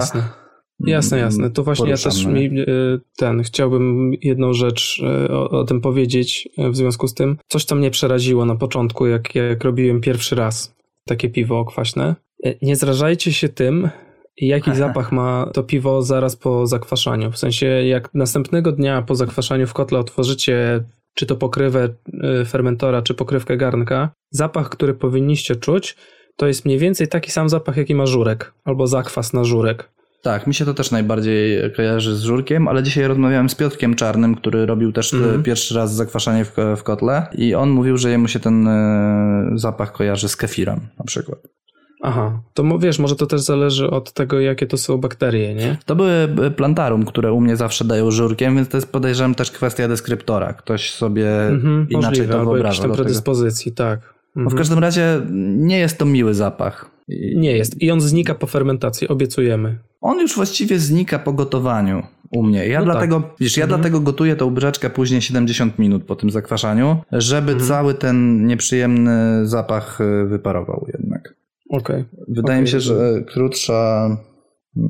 krótsze gotowanie mogłoby być mniej skuteczne, ale jak ty, skoro ty tak robisz i mówisz, że nie ma żadnych nieprzyjemnych aromatów i ona ucieka, ten aromat ucieka tak, podczas fermentacji, no to może to jest też sposób. Ja w każdym razie, jak przelewam już brzeczkę schłodzoną po gotowaniu, to już ona pachnie jak, bardzo przyjemnie pachnie, jak to brzeczka zwykle. Mhm. To ja nie pamiętam już, z dawna robiłem strasznie. No w każdym razie, dobra, bo doszliśmy do tego momentu, kiedy piwo się zakwasiło, sprawdziliśmy to, bo mamy pH-metr, nie mamy pH-metru, to robimy to organoleptycznie, po prostu próbujemy, czy ona jest kwaśna i czy ta kwaśność jest zadowalająca. Po kilku warkach można sobie wyrobić tak smak, że ja na przykład bez pH-metru najpierw sobie, to sam dla siebie robię sobie takie testy, że próbuję najpierw brzeczkę i określam na oko, ile tego pH tam może być i dopiero później wkładam pH-metr. No i zazwyczaj trafiam tam o 1/10 się czasami pomylę, ale generalnie to trafiam. Więc można się tego też nauczyć bez pH-metru, to mierzyć organoleptycznie. No i potem, jak już mamy to zakwaszane, przelewamy to do garnka, chyba że zakwaszaliśmy w garnku, tak jak ty, i normalnie to gotujemy, no. Po prostu. Możemy to nachmielić wtedy. Postępujemy jak z każdym innym piwem tak naprawdę. No dokładnie, ta metoda ma też taką zaletę, że właśnie można dobrze nachmielić piwo, na goryczkę na przykład, czego nie możemy zrobić w innych metodach, gdzie będziemy zakwaszać po zadaniu drożdży, albo przed zadaniem, po gotowaniu generalnie, bo laktobacillus są bardzo wrażliwe na chmiel. Na chmiel, to prawda. Jest jeszcze jedna rzecz, którą ja bym chciał poruszyć. Strzelaj. Wiesz co, bo myślałem, że cię straciłem. Jest jeszcze jedna rzecz. Żyję. Nikt mnie nie postrzelił. Jest jeszcze jedna rzecz, którą chciałbym poruszyć w związku z tym Kettle Sour, bo na pewno zwrócicie uwagę na to, że te piwa mają bardzo duży problem z utrzymaniem piany. Nie wiem jak w twoich piwach, ale u mnie był z tym problem.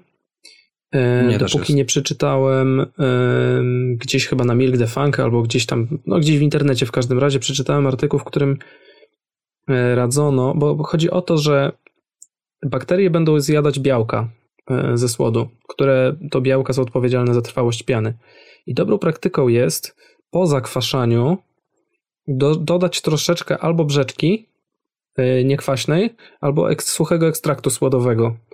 Ja na przykład sypię zawsze 100 gramów ekstraktu słodowego po zakwaszaniu w trakcie gotowania, po to, żeby były te białka do tego, żeby ta piana się utrzymywała. Oczywiście ona nie będzie miała takiej trwałości jak na Hefewajcenie, no ale przynajmniej trochę tej piany będzie.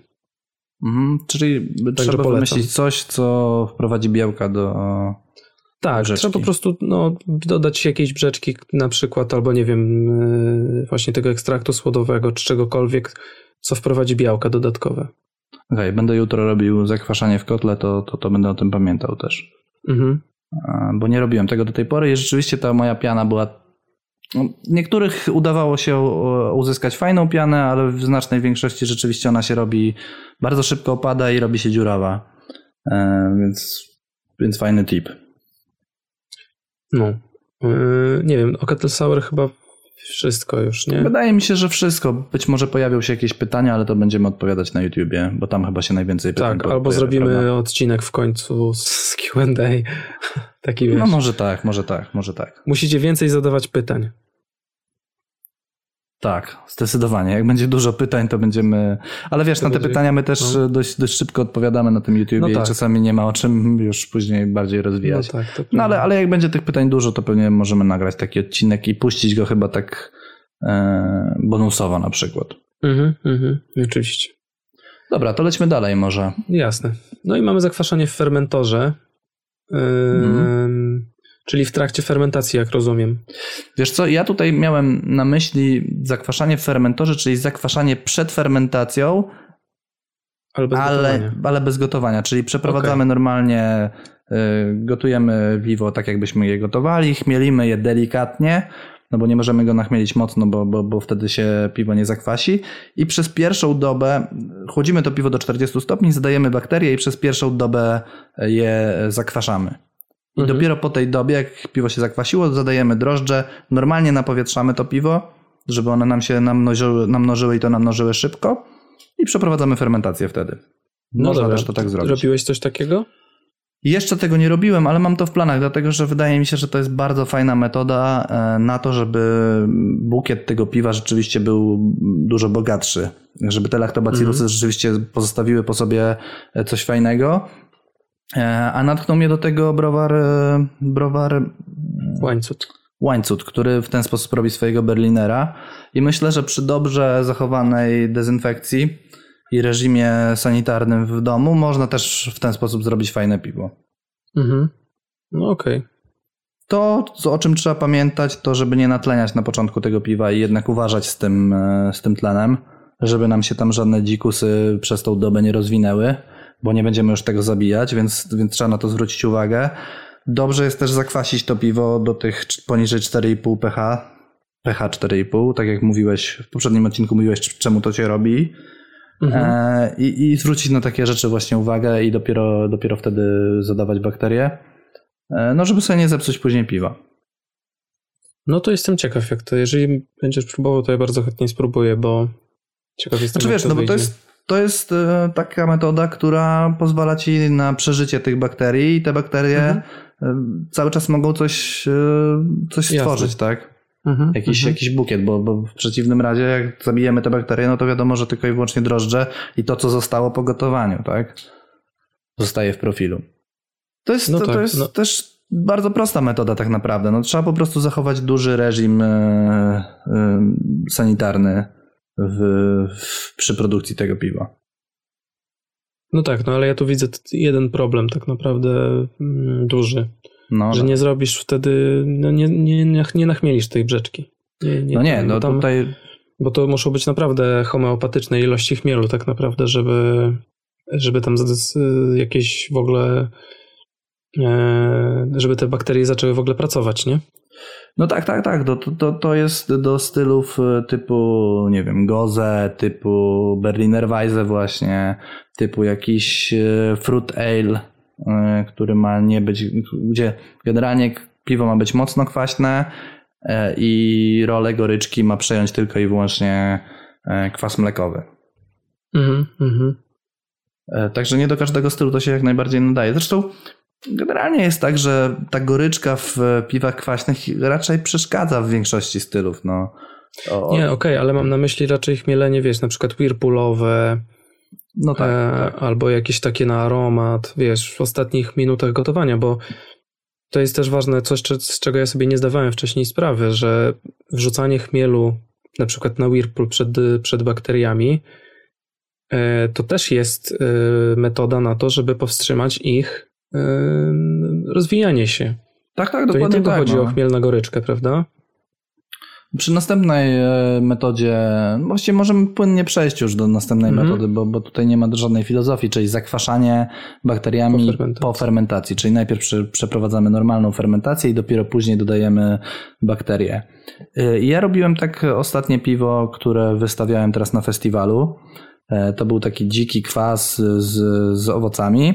Najpierw zrobiłem normalną fermentację 100% Brett. Ona trwała miesiąc. Po miesiącu dodałem owoce, do jednego wiaderka dodałem czarnych porzeczek, do drugiego malin i razem z tymi owocami dodałem jeszcze właśnie lactobacillusy. I zmierzam, no i teraz muszę wrócić trochę do samego gotowania. Ja tam to piwo, ważąc i tam było jego około 23-24 litrów, chmieliłem je na whirlpool właśnie 25 gram Nelsona. Właśnie nie na whirlpool, tylko na hopstand, bo wrzuciłem je tam 77 stopniach dopiero. I to piwo przy takiej ilości chmielu zakwasiło mi się później na tej wtórnej fermentacji, na cichej. Więc tego chmielu trochę można wrzucić, ale nie za dużo. Ile to jest dokładnie, to pewnie ciężko jest to określić tak, żebyśmy mogli teraz podać, że tyle i tyle to jest ta granica. Pewnie to zależy od rocznika, od typu chmielu i tak dalej. Więc troszkę można nachmielić, ale generalnie trzeba z tym mocno uważać. Ja sugerowałbym właśnie takie homeopatyczne ilości, czyli 5-10 gramów na koniec gotowania. Nie wiem, ty zakwaszałeś w ten sposób jakieś piwo? Nie, ja tylko kettle sour robiłem. Inaczej. Jak robiłem lambika, to zakwaszałem w ten sposób. Ale to jest trochę inna bajka. Tak, tam są też, dochodzą te pediokokusy, które też zakwaszają piwo. Tak. W każdym razie z tych piwowarów, których ja znam, to wiem, że Jurek Mitczuk w ten sposób bardzo często zakwasza. Właściwie on nie wiedział, że istnieje taka metoda jak kettle sour w pewnym momencie. Ja mu o tym opowiadałem, że tak można zrobić i on próbował to później robić, ale jak on mi opowiadał, to on właśnie większość piw w ten sposób robił i na przykład, nie wiem, zakwaszał w ten sposób tripla i dało radę, więc ja nie piłem tego piwa, co prawda, więc ciężko jest mi się wypowiedzieć na temat efektów, ale to jest też taka metoda, która pozwala na to, żeby te bakterie przeżyły do końca procesu i rzeczywiście wniosły całkiem sporo do bukietu piwa. Mhm. Chyba tyle, nie wiem. Ja się w ogóle zastanawiam, czy dałoby się na przykład zakwaszać prosto do butelek, że na przykład, wiesz, na cichą, znaczy nie na cichą, tylko do wiadra do rozlewów wrzucasz bakterie, zlewasz na to piwo i do butelek prosto. Pewnie można spróbować coś takiego, skoro one nie dojadają za dużo, niektóre, jakby w ogóle wrzucić szczep, który jest homofermentatywny, to w ogóle nie ma żadnego ryzyka. Czy ryzyko jest takie, że się nie zakwasi, ale to żadne ryzyko, tak? Myślę, że to jest warte zgłębienia. Jak ktoś próbował, to piszcie komentarze. Piszcie, to jest ciekawy temat, tak samo jak dodawanie bretów na rozlew. Do butelek. Mhm. No dobra, to co? Jako kolejne mamy zakwaszanie w trakcie fermentacji. Tak, czyli wrzucanie... Czyli jak rozumiem, fermentacja sobie biegnie, mamy czapę piany i wrzucamy bakterie wtedy, tak? Albo na przykład razem z drożdżami. Albo razem z drożdżami, tak. Dokładnie tak. No tak, to ja tutaj widzę plus tej metody taki, że w stosunku do poprzedniej, że nie ma alkoholu w piwie, więc drożdżom jest trochę łatwiej, nie drożdżom, tylko bakteriom jest troszeczkę łatwiej wtedy się rozwijać, tak? W takim środowisku i pewnie zakwaszą trochę bardziej takie piwo. Tak, być może tak, a inna sprawa jest taka, że jest pewne ryzyko, tak? Że tych bakterii damy za mało. I piwo się wtedy nie zakwasi, dlatego że on albo zrobi to bardzo wolno, bo jednak drożdże dość szybko dominują środowisko, pewnie szybciej niż bakterie, tak mi się wydaje. Jeżeli natlenimy brzeczkę, musimy ją natlenić, żeby drożdże dobrze pracowały, to wydaje mi się, że to może być problem. Po drugie, temperatura. Fermentację ale'ową musisz przeprowadzić, tak. 18-20, a jednak to nie jest temperatura, która sprzyja fermentacji. Ale z drugiej strony przy poprzedniej metodzie, przy zakwaszeniu po fermentacji też nie zagrzejesz piwa do 40 stopni. Do 40 nie, ale możesz je zagrzać do 25 i myślę, że po takiej fermentacji już, która jest to one powoli sobie zakwaszą piwo. Natomiast tutaj nie masz takiej możliwości. Też alternatywną metodą do tego jest właśnie zrobić tak, że przeprowadzić normalnie fermentację, zadając jednocześnie bakterie, ale najpierw skupić się na fermentacji Saccharomyces, przeprowadzić ją tam przez pierwsze 10 dni tak, żeby ona dobiegła końca i na koniec właśnie podnieść temperaturę. Ja myślę, że tutaj dobrze się sprawdzą na przykład tego typu fermentacja, fajnie się sprawdzi z drożdżami sezonowymi.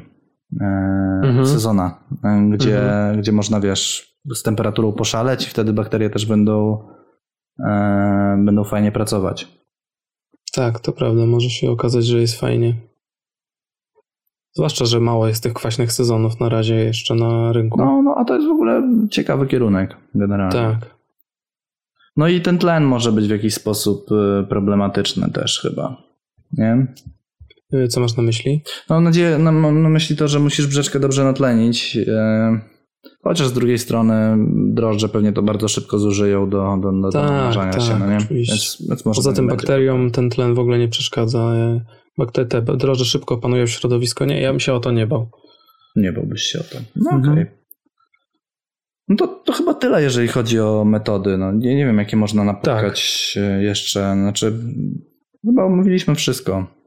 Jakby się jeszcze coś urodziło u was, słuchaczy naszych kochanych, to zapraszamy do zadawania jak zwykle pytań na Facebooku, na YouTubie, czy też prywatnie do nas. Tylko nie za dużo, prywatnie. Jak dużo, to na YouTubie. Albo na fanpage'u. Żeby było widać, że jest ruch na stronie. Generalnie piszcie na tym YouTubie, bo to zawsze pomaga w pozycjonowaniu filmu, więc Oczywiście. Dawajcie łapki w górę, dzwoneczki, seczki i inne takie tam i tam. To. Piszcie, że lubicie Przemka Iwanka. Piszcie, że lubicie Przemka Iwanka, bo się bardzo przejmuje, że nikt go nie lubi.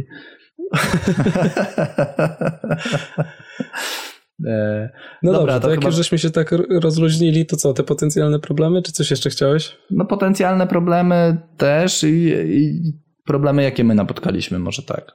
Tak, to zacznijmy od tego, jakie my problemy napotkaliśmy. Chciałbyś zacząć? Mogę zacząć, no. No znaczy, dobrze, ja, no.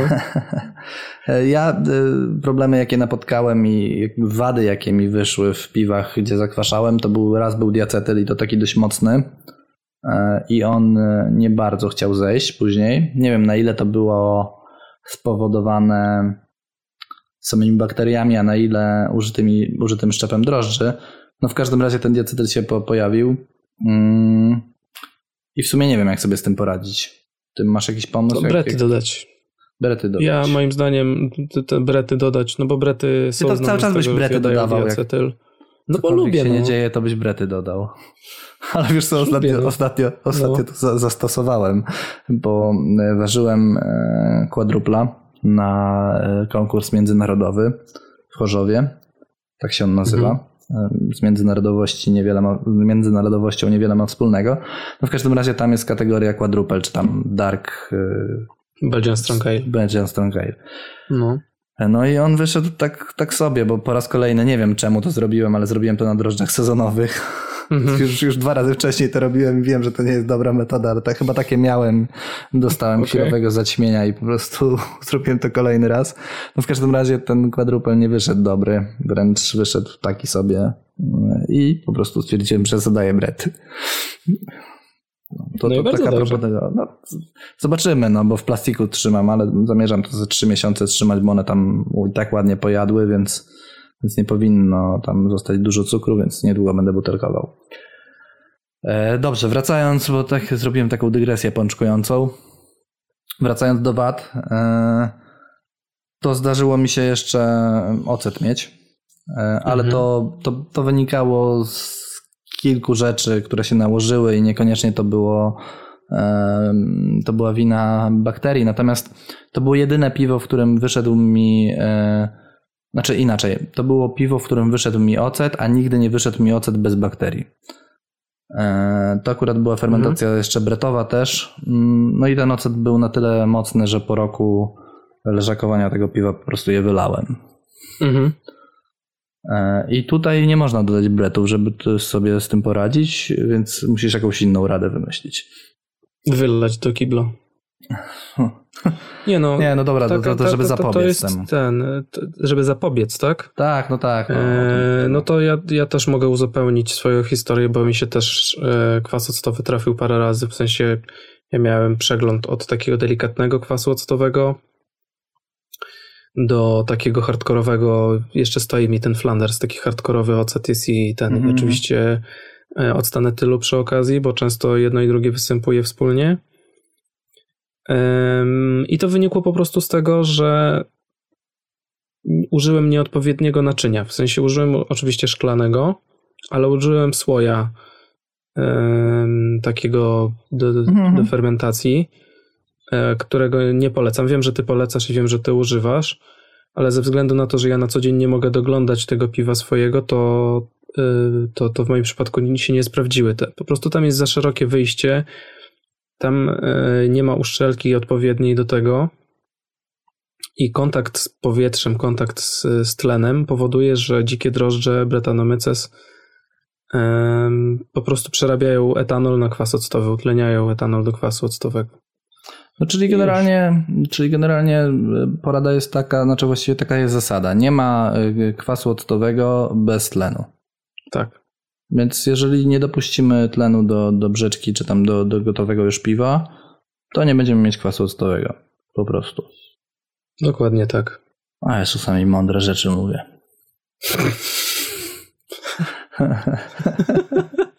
Jak chcecie mówić takie mądre rzeczy, to słuchajcie podcastu Alchemia. No, dokładnie tak. Dobra, no i to jeszcze jakaś... Znaczy ogólnie przy tym, z tym kwasem octowym to jest tak, że czasami co byście nie zrobili, to on będzie po prostu i dlatego powiedziałem o tym, że jeżeli on się już trafi, no to to piwo trzeba wylać po prostu, to nie uratujecie go. I robiąc ogólnie piwo kwaśne, trzeba być często przygotowanym na to i ogólnie robiąc w ogóle piwo, trzeba być przygotowanym na to, że od czasu do czasu trzeba będzie je wylać i nie ma w tym nic złego. No tak, a jeszcze mi teraz, wiesz co, a propos tego kwasu octowego przyszła mi pewna myśl do głowy. A co jeżeli piwowar nie potrafi, nie wiem, zrobić tego w ten sposób, że żeby nie było kontaktu z tlenem i ten tlen wpuści, bo nie wiem co, no po prostu będzie miał tlen. To co myślisz, że na przykład jeżeli użylibyśmy tylko i wyłącznie jakiegoś szczepu Lactobacillus homofermentatywnego, którego jedynym produktem, jak mniemam, jest kwas mlekowy, to czy tam się wytworzy kwas octowy, czy nie? Nie. Okej, czyli to jest jakaś rada, nie?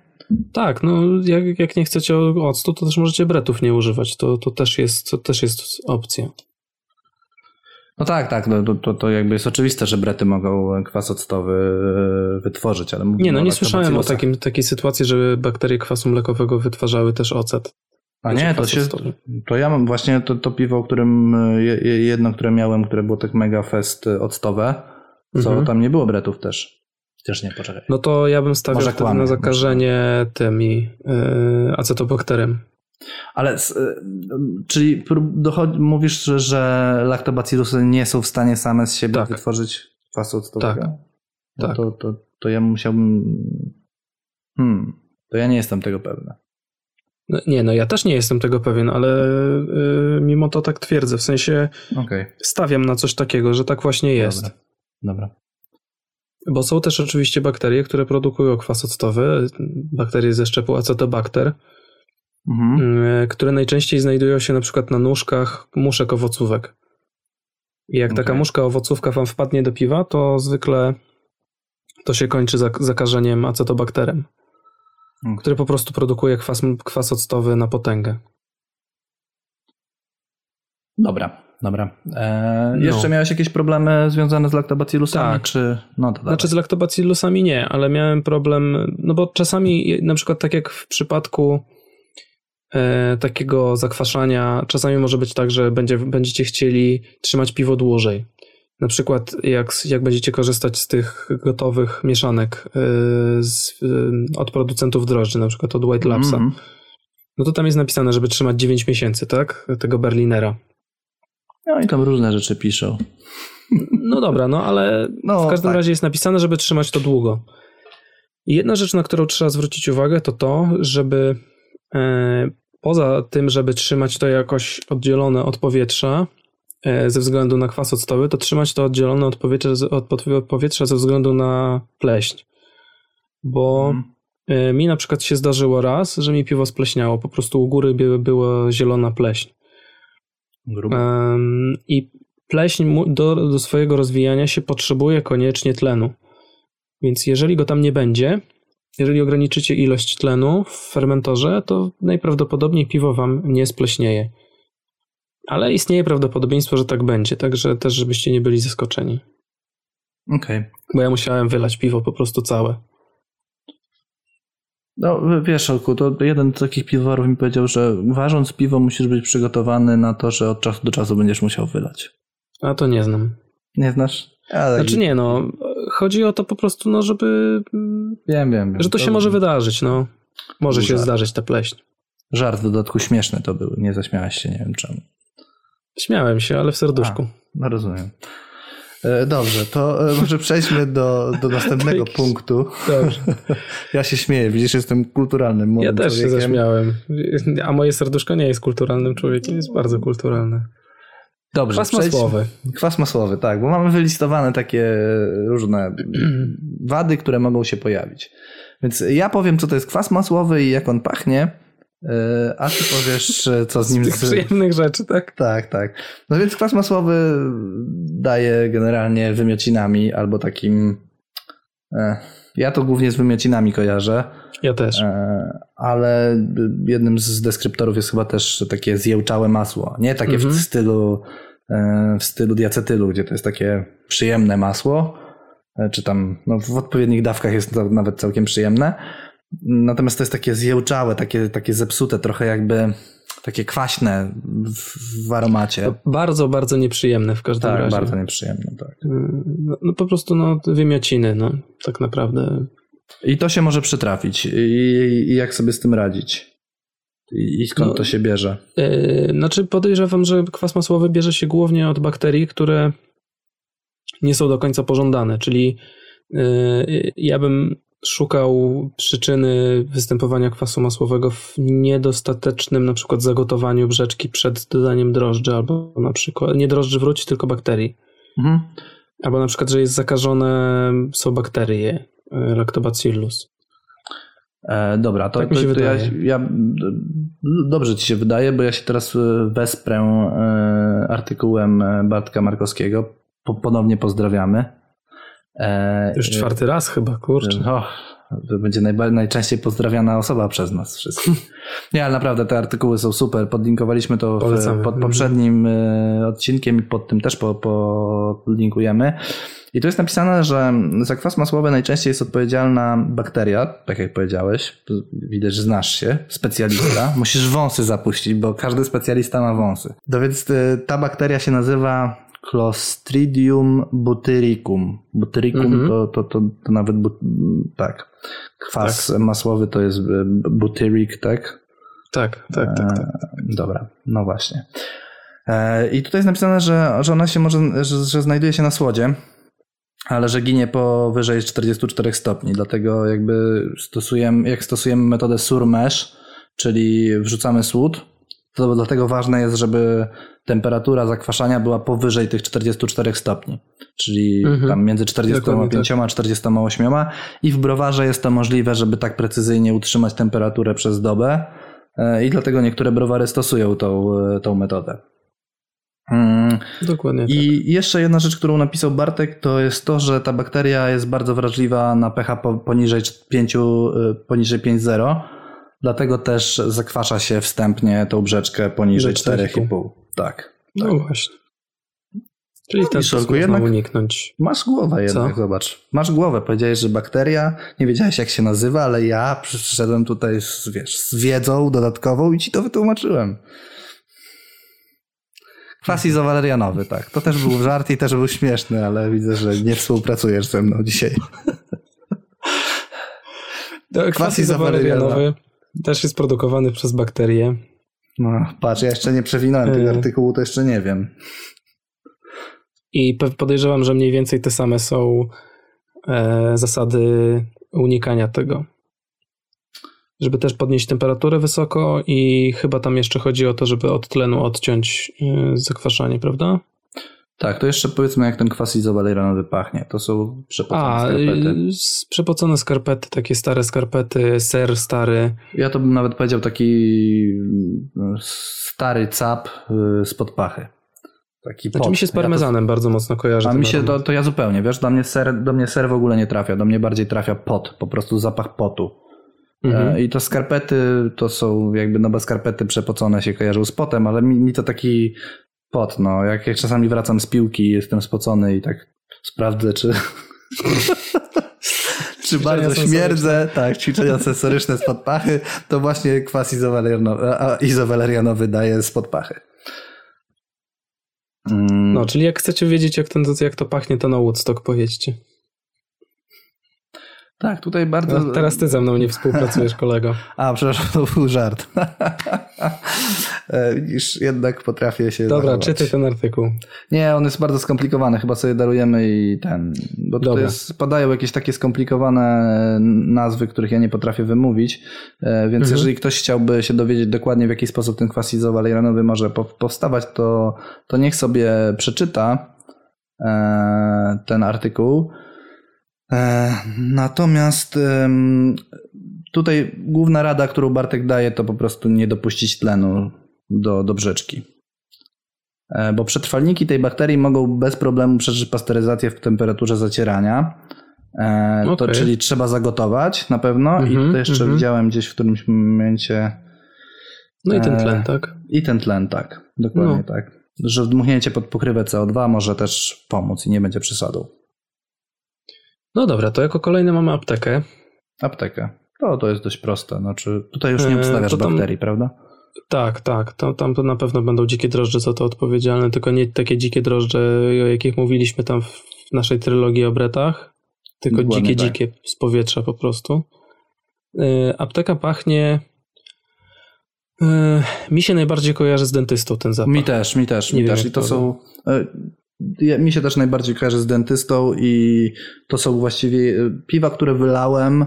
Oprócz tego jednego octowego, to było właśnie tego typu zakażenie. Zdarzyło mi się, raz na rok mi się zdarza mniej więcej, albo dwa razy do roku jakieś piwo wylać. I zdarzyło mi się też przy zakwaszaniu też to, więc... Mhm. No, czyli tutaj po prostu właściwie potrzebna jest higiena odpowiednia, tak? Raz, że higiena, dwa, że właśnie też tlen, bo tlen sprzyja rozwojowi dzikich drożdży. To się może pojawić przy zbyt długim trzymaniu piwa na zakwaszaniu w metodzie kettle sour. Mhm. Tak, jak w ogóle, ile tak z ciekawości, ile najdłużej trzymałeś takie piwo? Znaczy, zdarzyło mi się 3 doby trzymać, bo nie miałem czasu, żeby je zagotować. Mhm. 2 razy mi się to zdarzyło. Raz nic się nie stało i piwo było bardzo fajne, wyszło, a raz właśnie miałem aptekę. Okay. Więc ja myślę, że do 48 godzin, jeżeli zadamy odpowiednią ilość tych bakterii, damy ich dużo, to doba w zupełności wystarcza. Ja ostatnio, jak korzystam z tego serowara i nie żałuję tych bakterii, bo jest to w miarę tanie, to po prostu niecałe 20 godzin i mam zakwaszone piwo. Mhm. Także 48 godzin to już będzie aż nadto, więc jeżeli ktoś chce trzymać 2 doby, to jeszcze okej, ale powyżej 2 dób ja bym nie polecał, bo właśnie ze względu na to zakażenie dzikimi drożdżami. No spoko. Jako kolejny problem, czy tam wadę, którą możemy wymienić, mamy indol wpisane. Ale mamy inaczej to zapisane. No mamy inaczej napisane, ale... To ja powiem to słowo, jak ty się wstydzisz. Ja się nie wstydzę, ale możesz powiedzieć. Mamy napisane indol / gówno. Bo tak. To śmierdzi kałem. Znaczy, ale ty w ogóle wąchałeś kiedyś indol? Bo tak, na tych próbkach sensorycznych, które myśmy mieli na kursie swoim, nie było indolu. Ja nie wiem, jak on pachnie. Mi się zdarzyło. No pachnie właśnie tak. Kupą. Jak kupa. Tak. Okej. Kał. I on się bierze z zakażenia bakteryjnego? Tak? Tak, no chyba to jest... Ja też nie pamiętam. Wiesz co, zaraz przewinę ten artykuł, ale to chyba coli, nie? To jest bakteria coli. A, możliwe. To mówiłeś o tym. Coli wali gównem, więc... No tak, na Jeziorku Czerniakowskim w Warszawie, jak była epidemia coli, no to ta woda waliła nawet gównem, no. Nie tak? Ma co owijać w bawełnę, no. Tak dawało, znaczy wiesz, to nie było takie wprost, że jakbyś postawił klocka i to tak intensywnie. Ja rozumiem, że to będzie taki bardziej wysublimowany aromat, wiem. Wysublimowany to nie wiem, czy akurat tutaj pasuje. Mniej intensywny. Mm-hmm. Ale po prostu kał, no. No tak, okay. Bartek pisze, że właśnie E. coli. To jeżeli wam się to trafi, to absolutnie pod 100% do zlewu, do kranu wylewajcie. Tak, to zresztą nikt chyba nie chciałby tego pić, no. Nie da się tego pozbyć. To jest piwo do wylania, ale Bartek tutaj pisze, że zakwaszenie brzeczki wstępne do 4,5 pH całkowicie wyeliminuje ten problem. Tak, do tego ja też kiedyś o tym pamiętam, mówiłem, że to zakwaszenie pomaga. No i właściwie po co w ogóle mówimy o tych wadach, bo fajnie tutaj jest pokazane to, że właściwie przy każdej wadzie mówimy, że pomoże albo wyeliminuje tą wadę to zakwaszenie do pH 4,5, tak? Mhm, dlatego to jest właśnie takie ważne i to pokazuje, że to zakwaszenie warto przeprowadzić na starcie. Nic to właściwie nas nie kosztuje, jest to bardzo łatwe w przeprowadzeniu. Więc warto to zrobić, no. No i przy okazji teraz mi się przypomniało, że to zakwaszenie do 4,5 pomaga też z tą pianą. Tak. Też tak, jest taka teoria o tym. Tak jak w ogóle zakwaszanie na przykład. Zakwaszanie wody do wysładzania też pomaga w pianie. Przy normalnym piwie, no nie? Żeby zakwasić troszeczkę wodę, którą wysładzamy. Mhm. Na goryczkę też poprawia, ale to nie ten temat. No i mamy siarkę jako ostatnią jeszcze. To rozumiem, że napisałeś tutaj siarkę bardzo ogólnie. No tak, to wszystkie generalnie grupa. Siarkowe, aldehyd octowy pewnie też się może pojawić. Ale chyba chodzi, wiesz co, siarka, mi się coś kołacze, że to chodzi o siarkowodór głównie, jeżeli chodzi o zakwaszanie. Tak mi się wydaje. No ja się nigdy nie spotkałem, więc ja też ciężko jest powiedzieć. Wydaje mi się, że tutaj może być problem z siarką, z aldehydem i tak dalej. Pod takim kątem, że drożdże, które zadajemy do takiego kwaśnego piwa, napotykają bardzo duży stres, bo one nie lubią pracować w kwaśnej brzeczce i dlatego mogą naprodukować jakieś siarki albo aldehydu octowego. Znaczy z siarką jest o tyle fajnie, że siarka jest dość lotnym związkiem i generalnie powinna ulecieć podczas fermentacji, no nie? To prawda. Więc jeżeli pojawia się siarka, to dobrze jest po prostu przeciągnąć trochę fermentacji i ona tam powinna uciec. No. Mhm. Mamy też, nie mamy tu zapisanego, ale Bartek wymienia też aldehyd octowy i diacetyl, który też się może pojawić, ale raczej pojawia się tak samo jak przy każdym innym piwie, czyli przy zbyt krótkiej fermentacji, to znaczy ten diacetyl i ten aldehyd mogą się pojawić, natomiast drożdże powinny to posprzątać po sobie. To prawda. No dobrze, tyle słuchajcie, chyba. Kolejny... Słucham? To chyba tyle. Chyba wszystko, żeśmy powiedzieli, co chcielibyśmy powiedzieć. Tak. Czy... tak, wydaje mi się, że tyle. Kolejny... A wiesz co, to poczekaj, jeszcze jedna rzecz mi przyszła do głowy, nie? Bo coś, o czym żeśmy nie powiedzieli. Bo cały czas mówimy o tym zakwaszeniu wstępnym do pH 4,5. Tak. A ile kwasu mlekowego, 80% trzeba dodać do brzeczki, żeby to pH spadło do takiej wartości. No tyle, ile trzeba. Ja zawsze... Ja zawsze to robię przy użyciu pH-metru i po prostu dolewam co mililitr i sprawdzam, ale to nie wiem, było 10 mililitrów? Okej, przesadzam? Na 10 litrów. Na 10 litrów tak mi się wydaje, że około 10-12 mililitrów kwasu mlekowego powinno zejść do tej wartości. Właśnie chodzi mi o to, żebyśmy podali mniej więcej zakres tego, żeby ktoś, kto nie ma pH-metru, bo nie jest to wymagane, żeby zrobić piwo kwaśne. To znacznie pomaga, ale można to zrobić bez. Swobodnie można 10 ml na 10 litrów dodać i to pH spadnie do 4,5.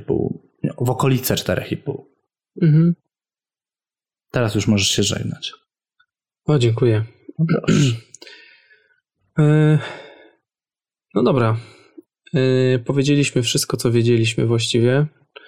Jeżeli jakieś pytania się pojawią, tak jak wcześniej mówiliśmy, to zapraszamy Was do tego, żeby komentować, zadawać pytania na Facebooku, na YouTubie. My oczywiście bardzo chętnie na nie odpowiemy. Polubiajcie nas, klikajcie dzwoneczki, gwiazdki, kwadraciki, trójkąciki i inne takie. I tym miłym akcentem na kwaśno żegnamy się z Wami tego dnia. Ważcie piwa kwaśne. Próbujcie, rozwijajcie się, bo to jest super sprawa.